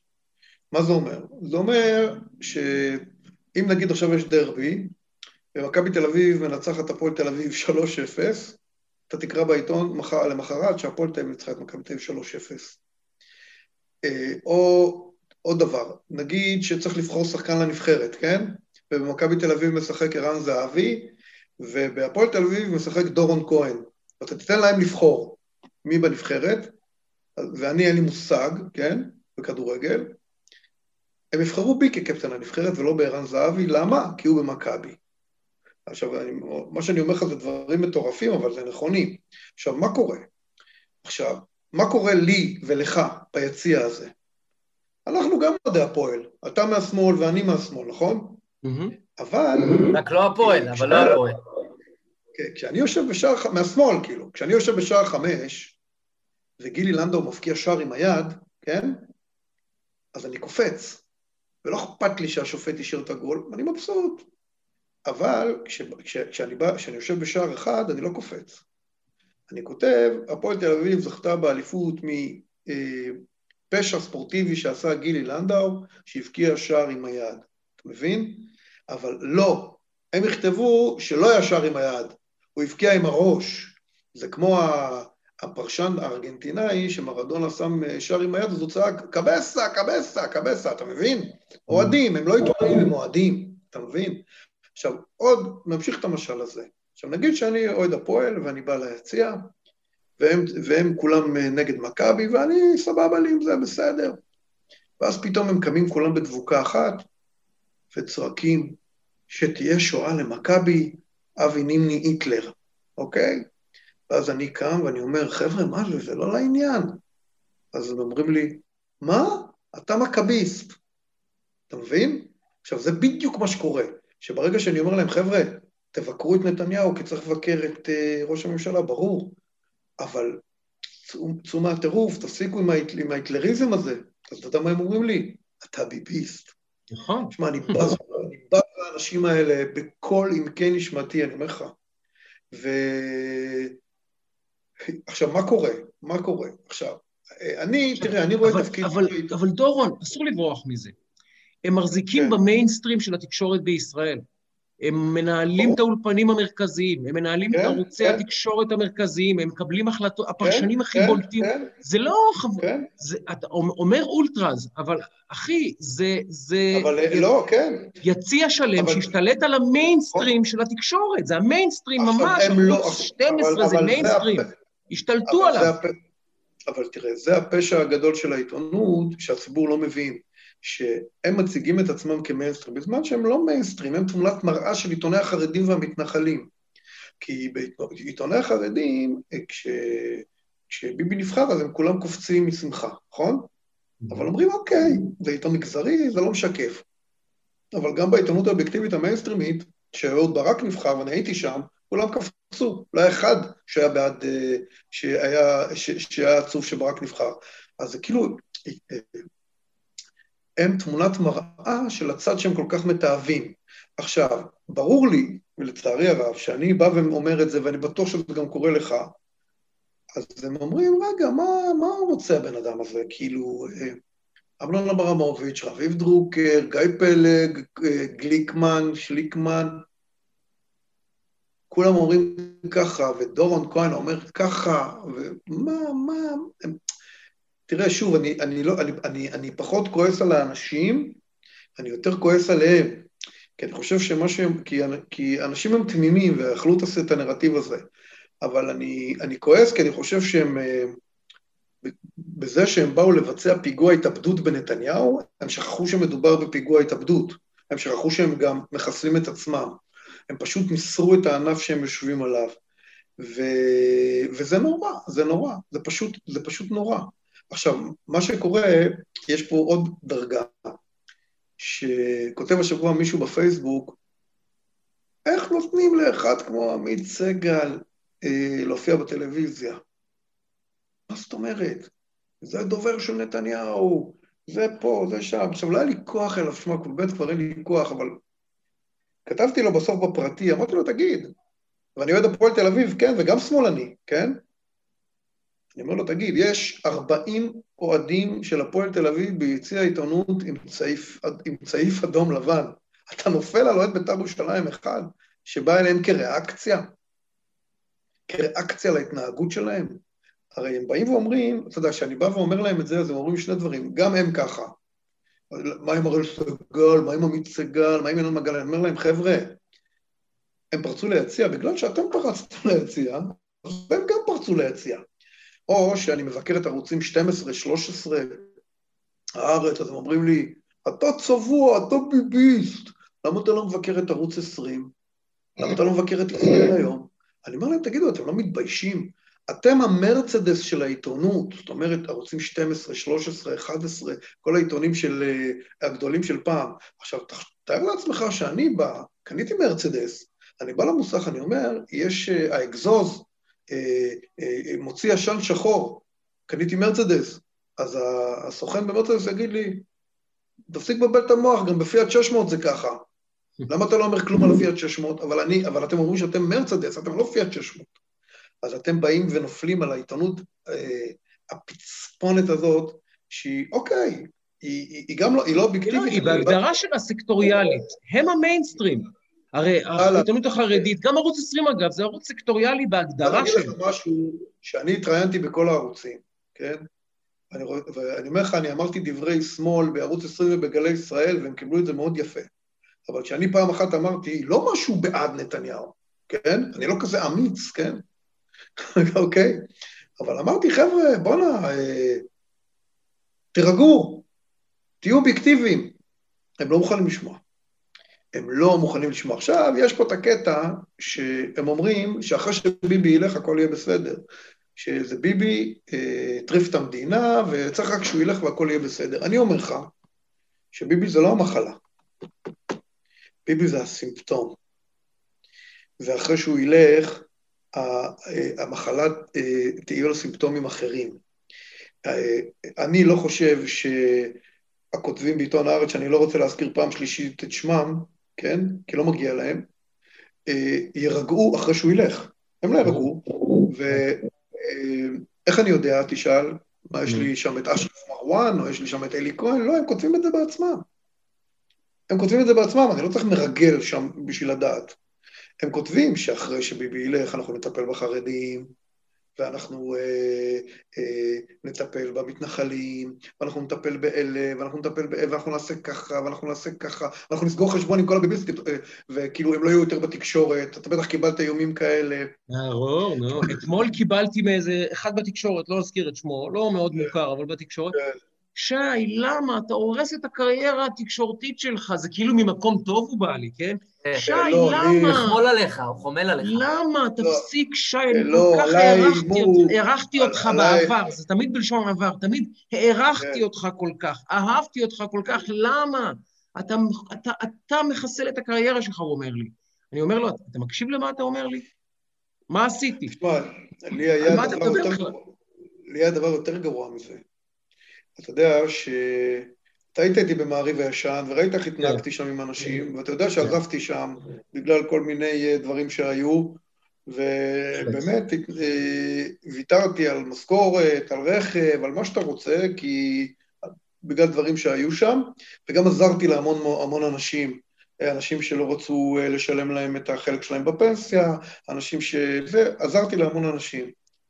והאנשים האלה כותבים לי היום, אתה יודע, אפילו לא בפרטי, לא בכבוד המינימלי, כותבים לי בפרסיה, אתה רוצה לקבל ג'וב, mm-hmm. אתה mm-hmm. uh, צריך לשלוח חוקרים שיחקרו אותך, mm-hmm. אתה, mm-hmm. ואני לא רוצה לדבר על דברים גזעניים שאני חוטף uh, בפרטי, mm-hmm. על, ה, על uh, הבאנו אתכם לארץ, אדם עזוב, יבוא יום שגם על זה, בזה אני אתעסק. רגע, אבל זה מחבר אותי רגע לנקודה שאני רציתי לדבר עליה, ואני, אנחנו בכל שבוע יש לנו פה אה, נושא אחד שלא משנה בגשם, בשמש, שלצערנו אנחנו מעלים אותו פה בכל שבוע, וזה סיפורו של אברהם מנגיסטו, שהשבוע, אה, למעשה אנחנו אלפיים ארבע מאות ושתיים ימים, אלפיים ארבע מאות ימים, אגב, היו כמה תצוגות בבתי ספר, מאוד מאוד מרגשות, אני מציע לכם לחפש את זה גם בדף של אברהם מנגיסטו, סיפור, אה,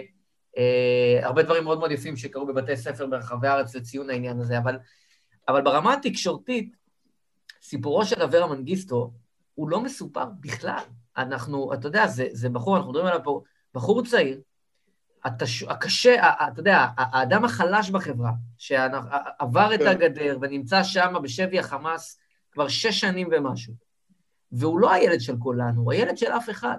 במאי זה יהיה שבע שנים. הוא כאילו, אתה יודע, וזה לא נמצא בכלל, אין שיח עליו, הוא לא קיים. קודם כל אני מקבל את הביקורת גם כלפי עצמי, ושוב, יש פה, יש את העניין הזה של כן ביבי, לא ביבי, שזה הדבר היחיד שמעסיק את האנשים. וברור שהדברים נעשים כאן לפי קבוצות לחץ, תראה גם,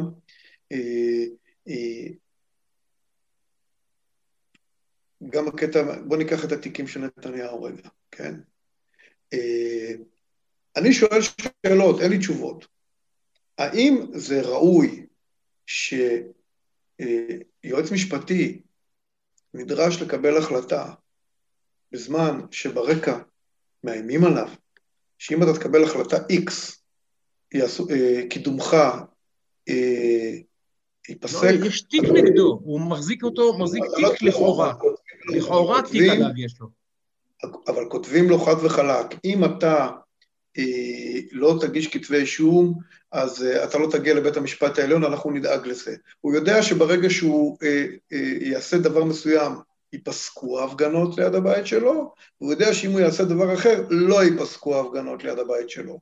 עכשיו, אני אומר לך שאני לא שופט אותו, כי בסך הכל, כל בן אדם הוא אדם, ורוצה את השקט שלו, ולפעמים אה, אה, אה, זה, אה, הלחץ עלול לגרום לאנשים, גם לי, גם לי, אה, אה, לעשות דברים לא נכונים, כי אתה שם את זה על המאזניים, ואתה אומר, מצד אחד, אם אני אקבע אה, שלא להגיש כתב אישום, החיים שלי יהפכו לגיהנום, אני אהפוך לפרסונה נון גרטה במדינת ישראל, יפגינו נגדי כל החיים, ירדפו אותי ואת המשפחה שלי ואת הילדים שלי. זאת שאני, אם אני אגיש כתב אישום, אז בכל מקרה נתניהו נשאר ראש ממשלה, ועדיין זה לא פסק דין חלוט, הוא יכול לצאת מזה, ויהיה לי שקט, ולא גרמתי נזק. אגב, שווה בנפשך מצב שבו, הרי אין נפגע, הרי הם הפגינו, הם הפגינו מול הבית של מנדלבליט בפתח תקווה שנה לדעתי. כל שבת היו עולים לבית שלו, כן, כן. כמובן גם הפריעו לו בדרך לבית כנסת, כל מיני דברים. ואז מנדלבליט קיבל את ההחלטה, במרכאות אני אומר, הנכונה, וזהו, שקט. עכשיו בוא נדמיין מצב, שבכל השנה... עכשיו אני שואל שאלה. רק שנייה, דורון. בוא נדמיין מצב, שבו בשנה האחרונה, מול הבית של השופטים, היו כל יום חמישים איש, כל יום מוצאי שבת, חמישים איש מפגינים נגד השופטים, עד שיקבלו את ההחלטה הנכונה. נגיד שזה היה קורה. האם המדינה הזאת לא הייתה בוערת? האם לא היו אומרים, מנסים לפגוע בהליך המשפטי, לאיים על השופטים, להלך אימים, בלה בלה בלה. הם עומדים שנה מול מנדלבליט, שנה, שנה. וכשהוא מקבל את ההחלטה הנכונה, הוא פתאום הופך להיות הגיבור. עכשיו מגינים על מנדלבליט. הצביעות, היכולת להפגין נגד בן אדם, ודקה אחרי שהוא נכנע לך, לחבק אותו כאילו הוא גיבור מעמד הפועלים, היא, היא בלתי נתפסת. כולם אינסטרומנטליים כן, ביניהם, כולם אינסטרומנטליים. משתמשים או, בך, תפקתי את היד, נגמר. תראה, אחד הפוליטיקאים שאני מאוד כועס עליהם, זה בני גנץ. כי, אז לא, מעבר לזה, שאף אחד לא יודע מה, מה העמדה המדינית שלו, אף אחד לא יודע מה העמדה המדינית שלו, אף אחד לא יודע מה העמדה הכלכלית שלו, אף אחד לא יודע, לדעתי, הוא בעצמו לא יודע מה העמדות שלו. מסכים. באמת, אבל זה מילא, עזוב, זה מילא, אנחנו חיים בעידן כזה, עזוב. אבל כשאני שומע אותו אומר, יש לי אמון מלא במערכת המשפט, אתה יודע, יוצא לי עשן מהאוזניים, כי אמון מלא, אה, אסור שיהיה לך באף אחד, גם לא בנתניהו. אה, אה, אה, אה, אני אה, צריך לבדוק כל אחד. אין דבר כזה אמון מלא. עכשיו, מה זאת אומרת אמון מלא? בפרשת עמוס ברנס, גם, גם היה לך אמון מלא במערכת המשפט. בפרשת גל בק, גם היה לך אמון מלא במערכת המשפט. בפרשת uh, רות דוד. פרשת רות דוד, ורות דוד, ואיך קוראים לו, ברח לשמור, גם היה לך אמון, אמון מלא. עיתונאי שיש לו אמון מלא באיזשהו, באיזשהו מוסד, לא משנה איזה. עיתונאי שיש לו אמון מלא, צריך uh, להחזיר את העיתונאי שלו באותו יום. אתה צריך לפקפק, יש את השיר של ג'ון ליינון, I don't believe in this, don't believe, לא מאמין בשום דבר. Mm-hmm. זה, ה, זה, הסרט, זה הסרט הדיברות כעיתונאי, אתה אין לך אמון באף אחד, אבל פתאום הם באים ומאתרגים את מערכת המשפט, שאני נגד, שמה, אני נגד דין ניין על בגץ כמובן, אני חושב שבגץ זה מקום חשוב, אני בטוח שגם אתה, ואסור לפגוע בהם, אבל לבקר אותם בהחלט מותר, ביקורת עניינית, כמו שעושה קלמן אצלנו במעריב, ופתאום באים ואומרים, לא, אסור לבקר אותם, זאת הסתה, מה זה הדבר הזה, תגיד לי? עכשיו, אתה חושב שאם מחר אה, יהיו ארבעה שופטים דתיים בבית המשפט העליון, הם גם כן אה, ייתנו מטריה אווירית כזאת לבית המשפט? לא, הם הלכו להפגין את כשמ... בית המשפט. כשמינו את אשר גרונר, לשנתיים לדעתי הוא מונה, אני, לדעתי עבדתי אז בארץ, אני זוכר את ההיסטריה, יושב שם דוס, מתנחל בבית המשפט העליון, אוי ואבוי, שור ענף, גרונר עד היום נחשב, גם על ידי... גרוניס? גרוניס, גרוניס, גרוניס. קראתי לו? אשר גרוניס, גרונר. גרוניס עד היום נחשב, גם בתוך הקהילה המשפטית הכי אגרסיבית, כשופט הגון, ענייני, שקיבל החלטות גם נגד המגזר שלו, הפוליטי, איש משפט אמיתי. אני רוצה לראות את שלושת השופטים הללו מזכים את נתניהו ומה יעבור עליהם. אגב, אני מת לראות זיכוי נתניהו רק כדי לראות מה הם יגידו על מערכת המשפט. הם הרי הסתובבו עליה באותה שנייה, באותה שנייה הסתובבו, והגידו שהכל תפור והכל מחור, ונתניהו קנה את הפרקליטות, והפרקליטים נכנעו לנתניהו, באותה שנייה התהפכו. גם הברוקריים וגם הגליקמנים, כולם התהפכו, שנייה אחרי, התהפכו. אם חס ושלום יהיה זיכוי. ולכן אני, תרשה לי לאמר ולשים את כספי על זה שהוא לא יזוכה. כי, לצערי, כי, תשמע, כמה שופטים חיים בתוך עמם, ואני, עוד פעם אני אומר לך, אני, כמו שאמרה רות גביזון, אנחנו צריך שיהיה לו משפט צדק, זה לא משנה. עכשיו, זה לא יכול להיות שכל מי שנגדו מבחינה פוליטית, באופן פלא, באורח פלא חושב שהוא מושחת. מה הקשר? מה הקשר? איך זה? למה אתם לא... אתם אנשים חושבים, אתם אנשים תרבותיים, אתם אנשים אינטליגנטים, אתם אנשים אינטלקטואלים. אתם לא יוצרים לשנייה אחת ושואלים את עצמכם, רגע, אם אני נגדו מבחינת המדיניות שלו של ימין ושמאל, אז אני גם אוטומטית חושב שהוא מושחת? מה הקשר? איפה נשמע כדבר הזה? עכשיו תראה, אני לכן, אני אומר לך, אני חושב שאנחנו, עד לפני חודש הייתי אומר שאנחנו חיים בסדום. והיום אני כבר לא אומר שאנחנו חיים בסדום, כי אני מפחד להגיד שאנחנו חיים בסדום. כי אני פוחד שהמתים של סדום יקומו לתחייה ויתבעו אותי דיבה. כי אני חושב שבסדום לא... כי, כי, כי, כי אני חושב ש... תשמע, אנחנו, אנחנו בתהליך של התאבדות של החברה. כי, אה, אה, כמו שאתה אומר, היה והוא יזוכה, יהיה פה תוהו ובוהו. היה והוא לא יזוכה, יהיה פה תוהו ובוהו. היה ויהיה פה חוק צרפתי, יהיה פה תוהו ובוהו, יהיה פה תוהו ובוהו בכל מקרה. עכשיו, האנשים האלה לא מבינים, כן?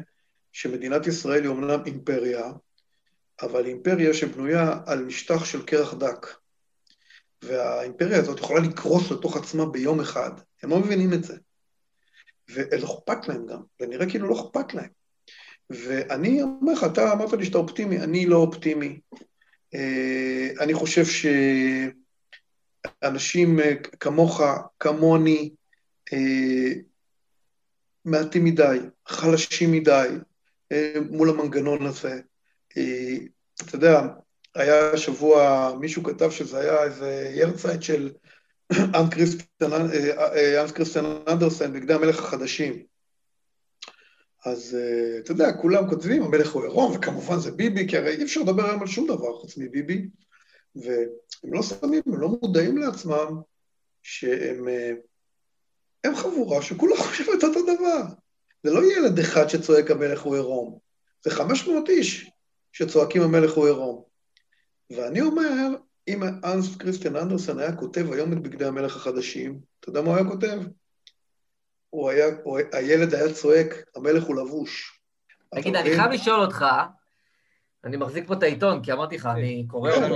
קודם כל, יום שישי האחרון קראתי, ואני חייב להגיד לך, אני מסתכל על הרביעת לידים הראשונה של בן כספית, וזה. אז אחד כותב, מול האירועים שמייצרים יושבי בלפור ושרתיהם, גם, אני לא אוהב בכלל את השפה הזו של בן כספית ושרתיהם, ניצב נפתלי בנט, צריך להחליט האם הוא איש ימין או ביביסט.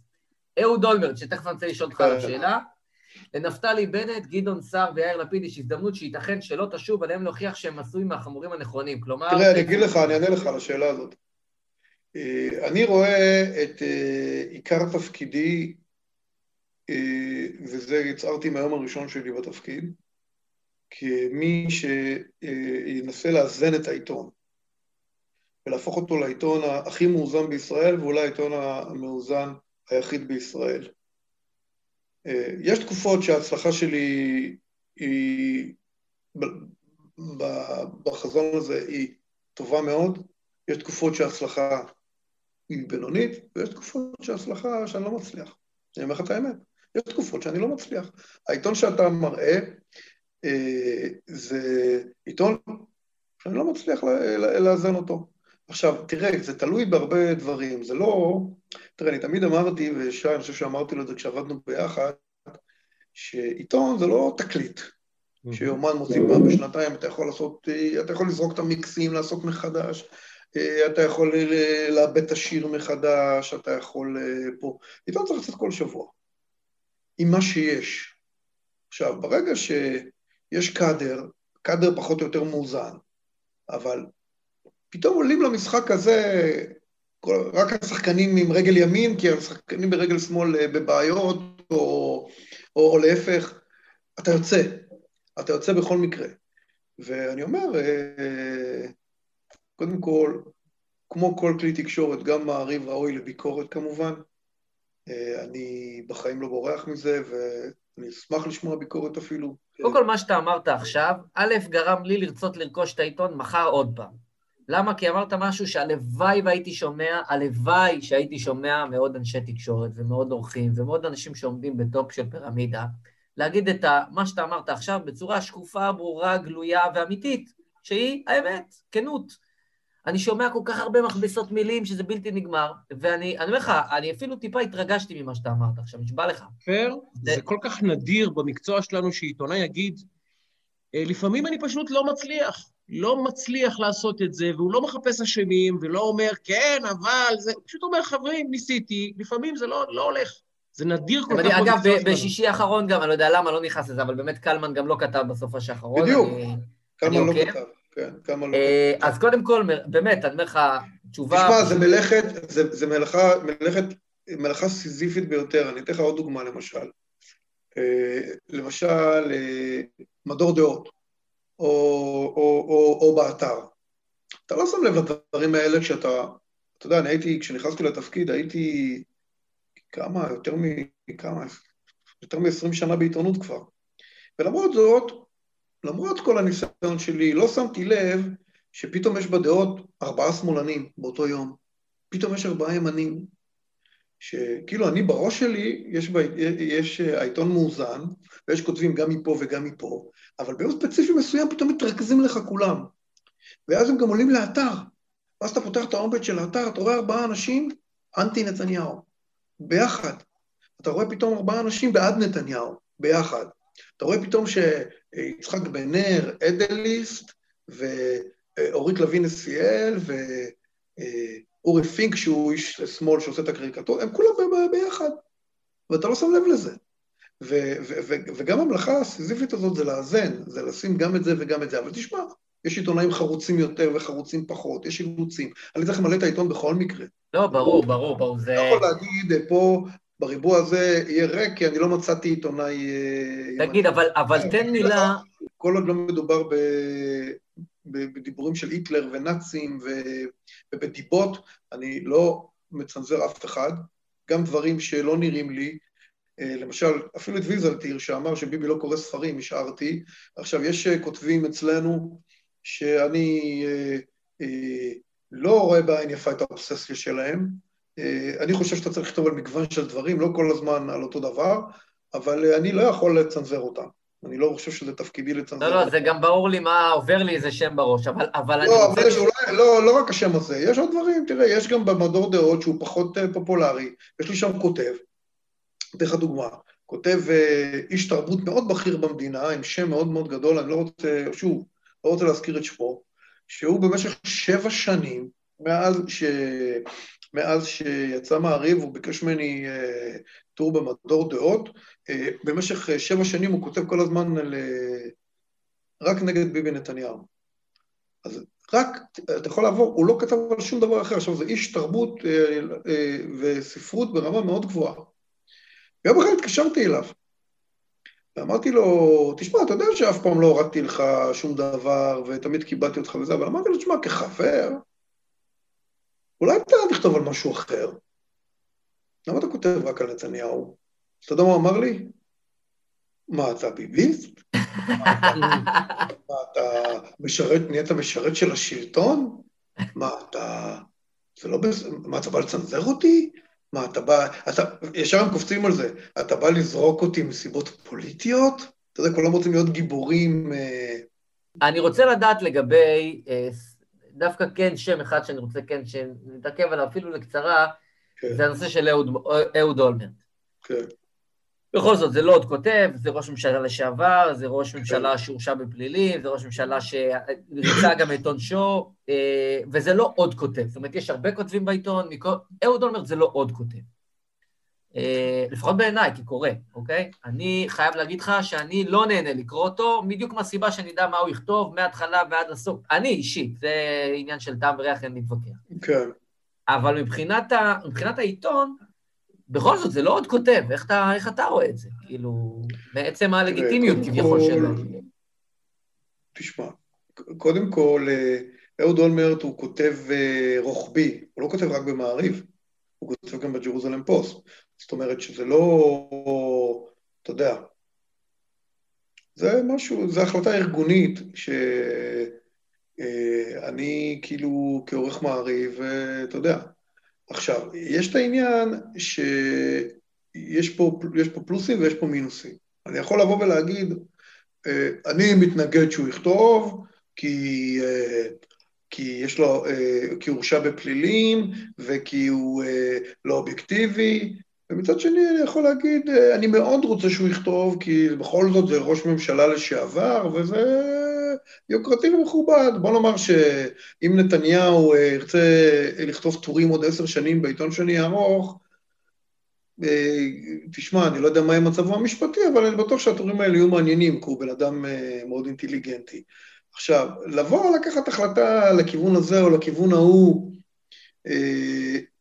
זה לא נראה לי זה. מה שאני חושב, עוד פעם, אני, במסגרת הכנות שאני מדבר כאן, אני אישית חושב שהוא יכול היה להיות יותר ורסטילי בטורים שלו, אוקיי? ולא להתמקד בענף הזה של ביבי, כמו שאני אומר לכולם, אבל זו בחירתו.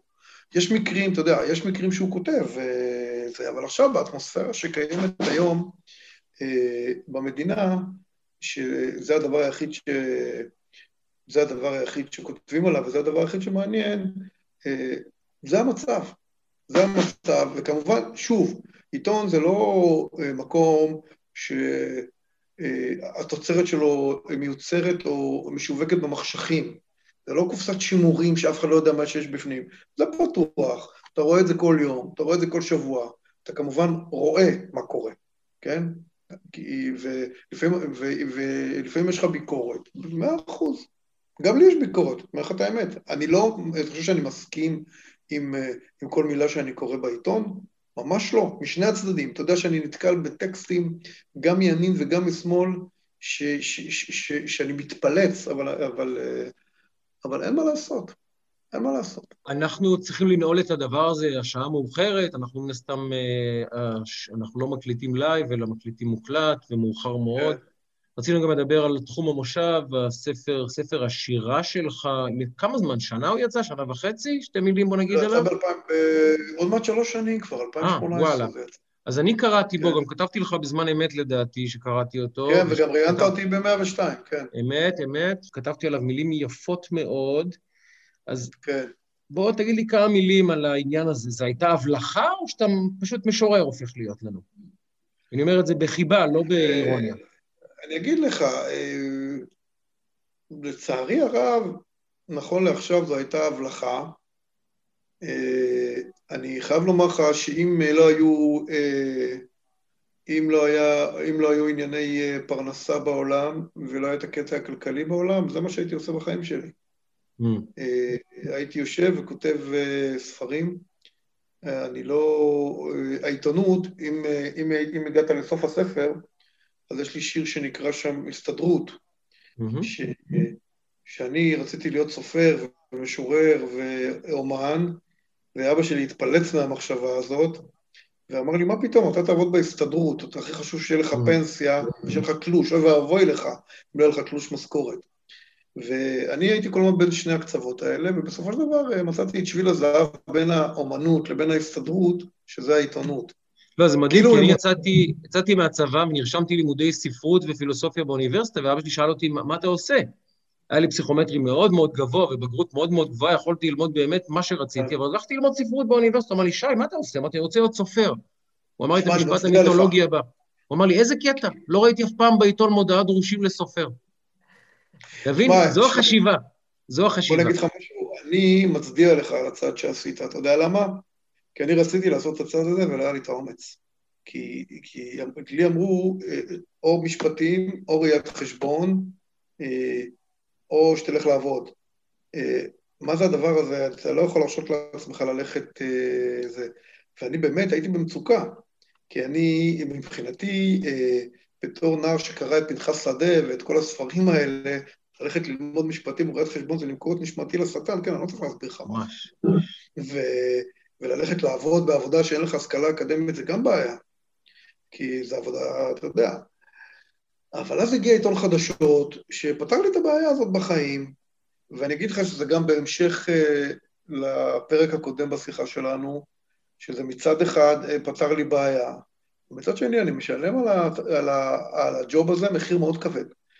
מחיר, אני, אני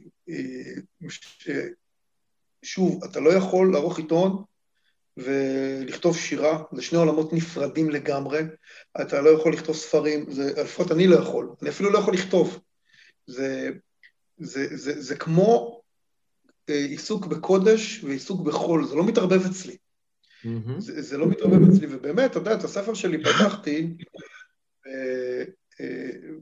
ב, ב, לפני השירים, בציטוט כזה של שלי, של עצמי, שאומר ששם, שגם כשאני אומר את האמת, אני משקר. ופה, בספר שירה, גם כשאני ממציא סיפורים ואני משקר, והסיפורים פה לא נכונים, אני אומר את האמת הכי גדולה שיכולה להיות. וזה, ככה אני רואה את העיתונות מול הספרות, שבעיתונות, גם כשאתה אומר את האמת, אתה משקר. ובספרות, גם כשאתה משקר, אתה אומר את האמת. ובבידור, גם, גם כשאתה אומר את האמת, אתה משקר. ובספרות, כשאתה משקר, אתה אומר את האמת. ואני חי בדואליות. ואני חי בתוך הדואליות, לצערי, כל, כל חיי. קודם כל, זה חזק מאוד, ואני רוצה להגיד לך, אני רוצה להגיד לך שאני בטוח שגם הצופות וגם המאזינות וגם הצופים וגם המאזינים שיקשיבו לזה, ומצטברים והם רבים, אני חייב להגיד לך. כן, אני מנוי שלכם.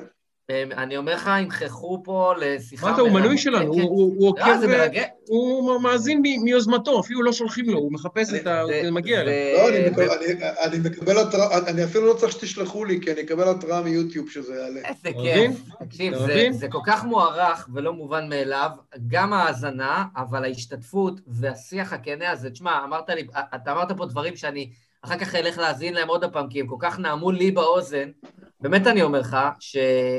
שהלוואי, הלוואי, שהדברים שאתה אמרת פה, זה גם יהיה, זה באמת יהיה מודל לפתיחות ולביקורת, כי אנחנו לא חפים מטעויות, אבל אנחנו צריכים להיות הוגנים וישרים, גם אנחנו מקבלים חלק מהדברים, אוהבים יותר, אוהבים פחות, להיות ישרים והוגנים, ו...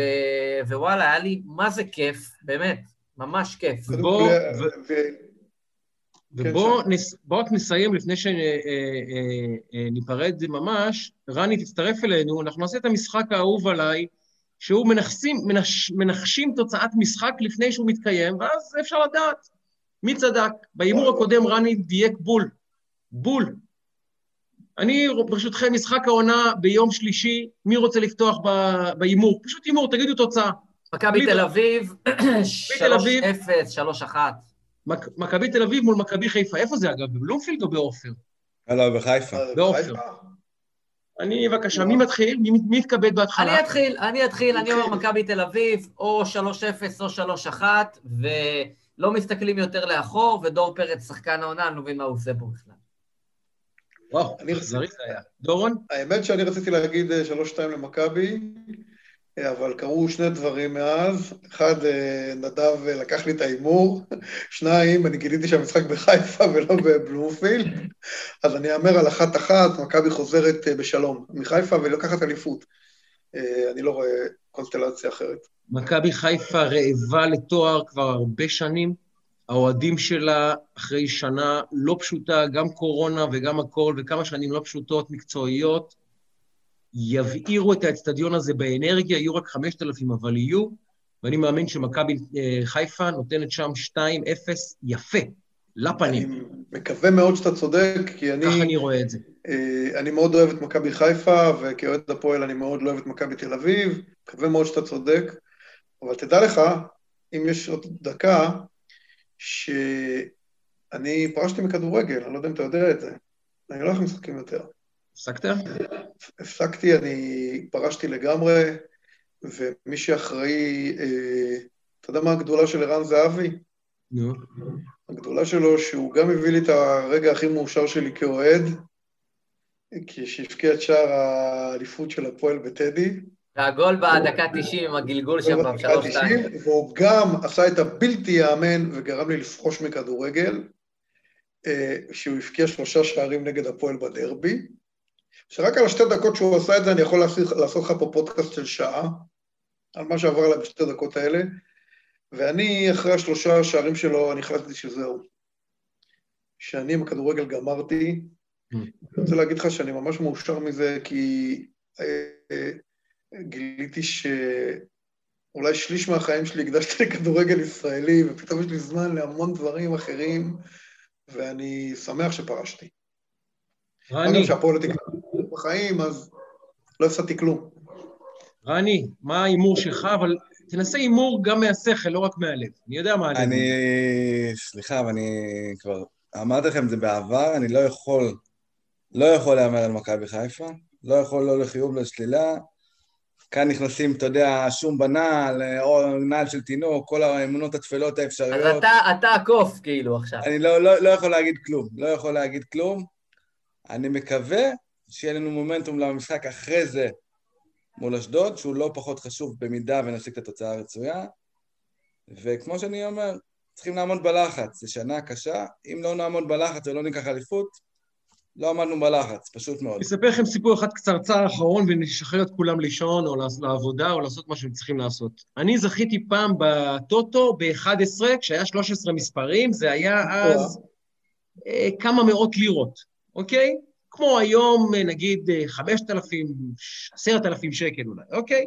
לפני הרבה שנים. עכשיו, אני, הייתה לי שיטה, וזו הפעם שלה, היחידה שזכיתי, הייתי קרוב לזכות במשהו בהימורים בחיי, זה היה אז, זכיתי ב-אחת עשרה, כשהיה שלוש עשרה בלוטו, בטוטו, סליחה, ואחי, כפרה עליו, הוא לא מבין, אבל כלום בכדורגל, כלום.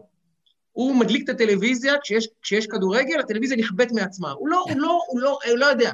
הוא לא, עכשיו, אני אומר, אני הייתי, הייתי אומר לו, הייתה תחנת טוטו ליד הבית שלנו ברמת גן, והייתי יורד איתו למטה בימי חמישי, וכולם שם יושבים, ויש פרלמנט כזה, ושותים קפה, ויש גם פלאפל ליד, ממש אירוע כזה של חמישי, למלא טוטו.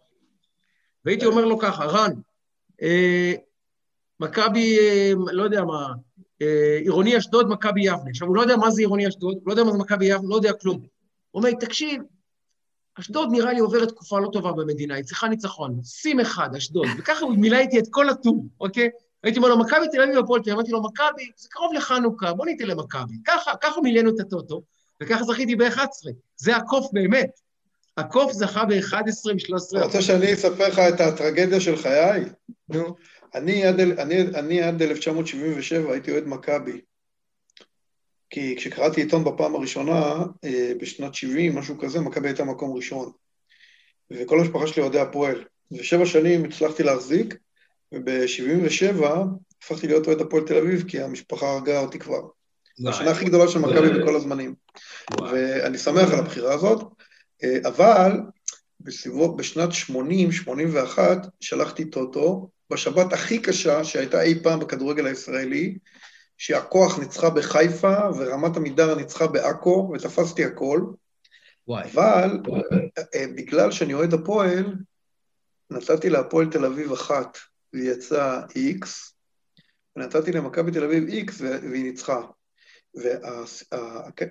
וזה שעברתי ממכבי להפועל, מנע ממני להיות מולטי מיליונר.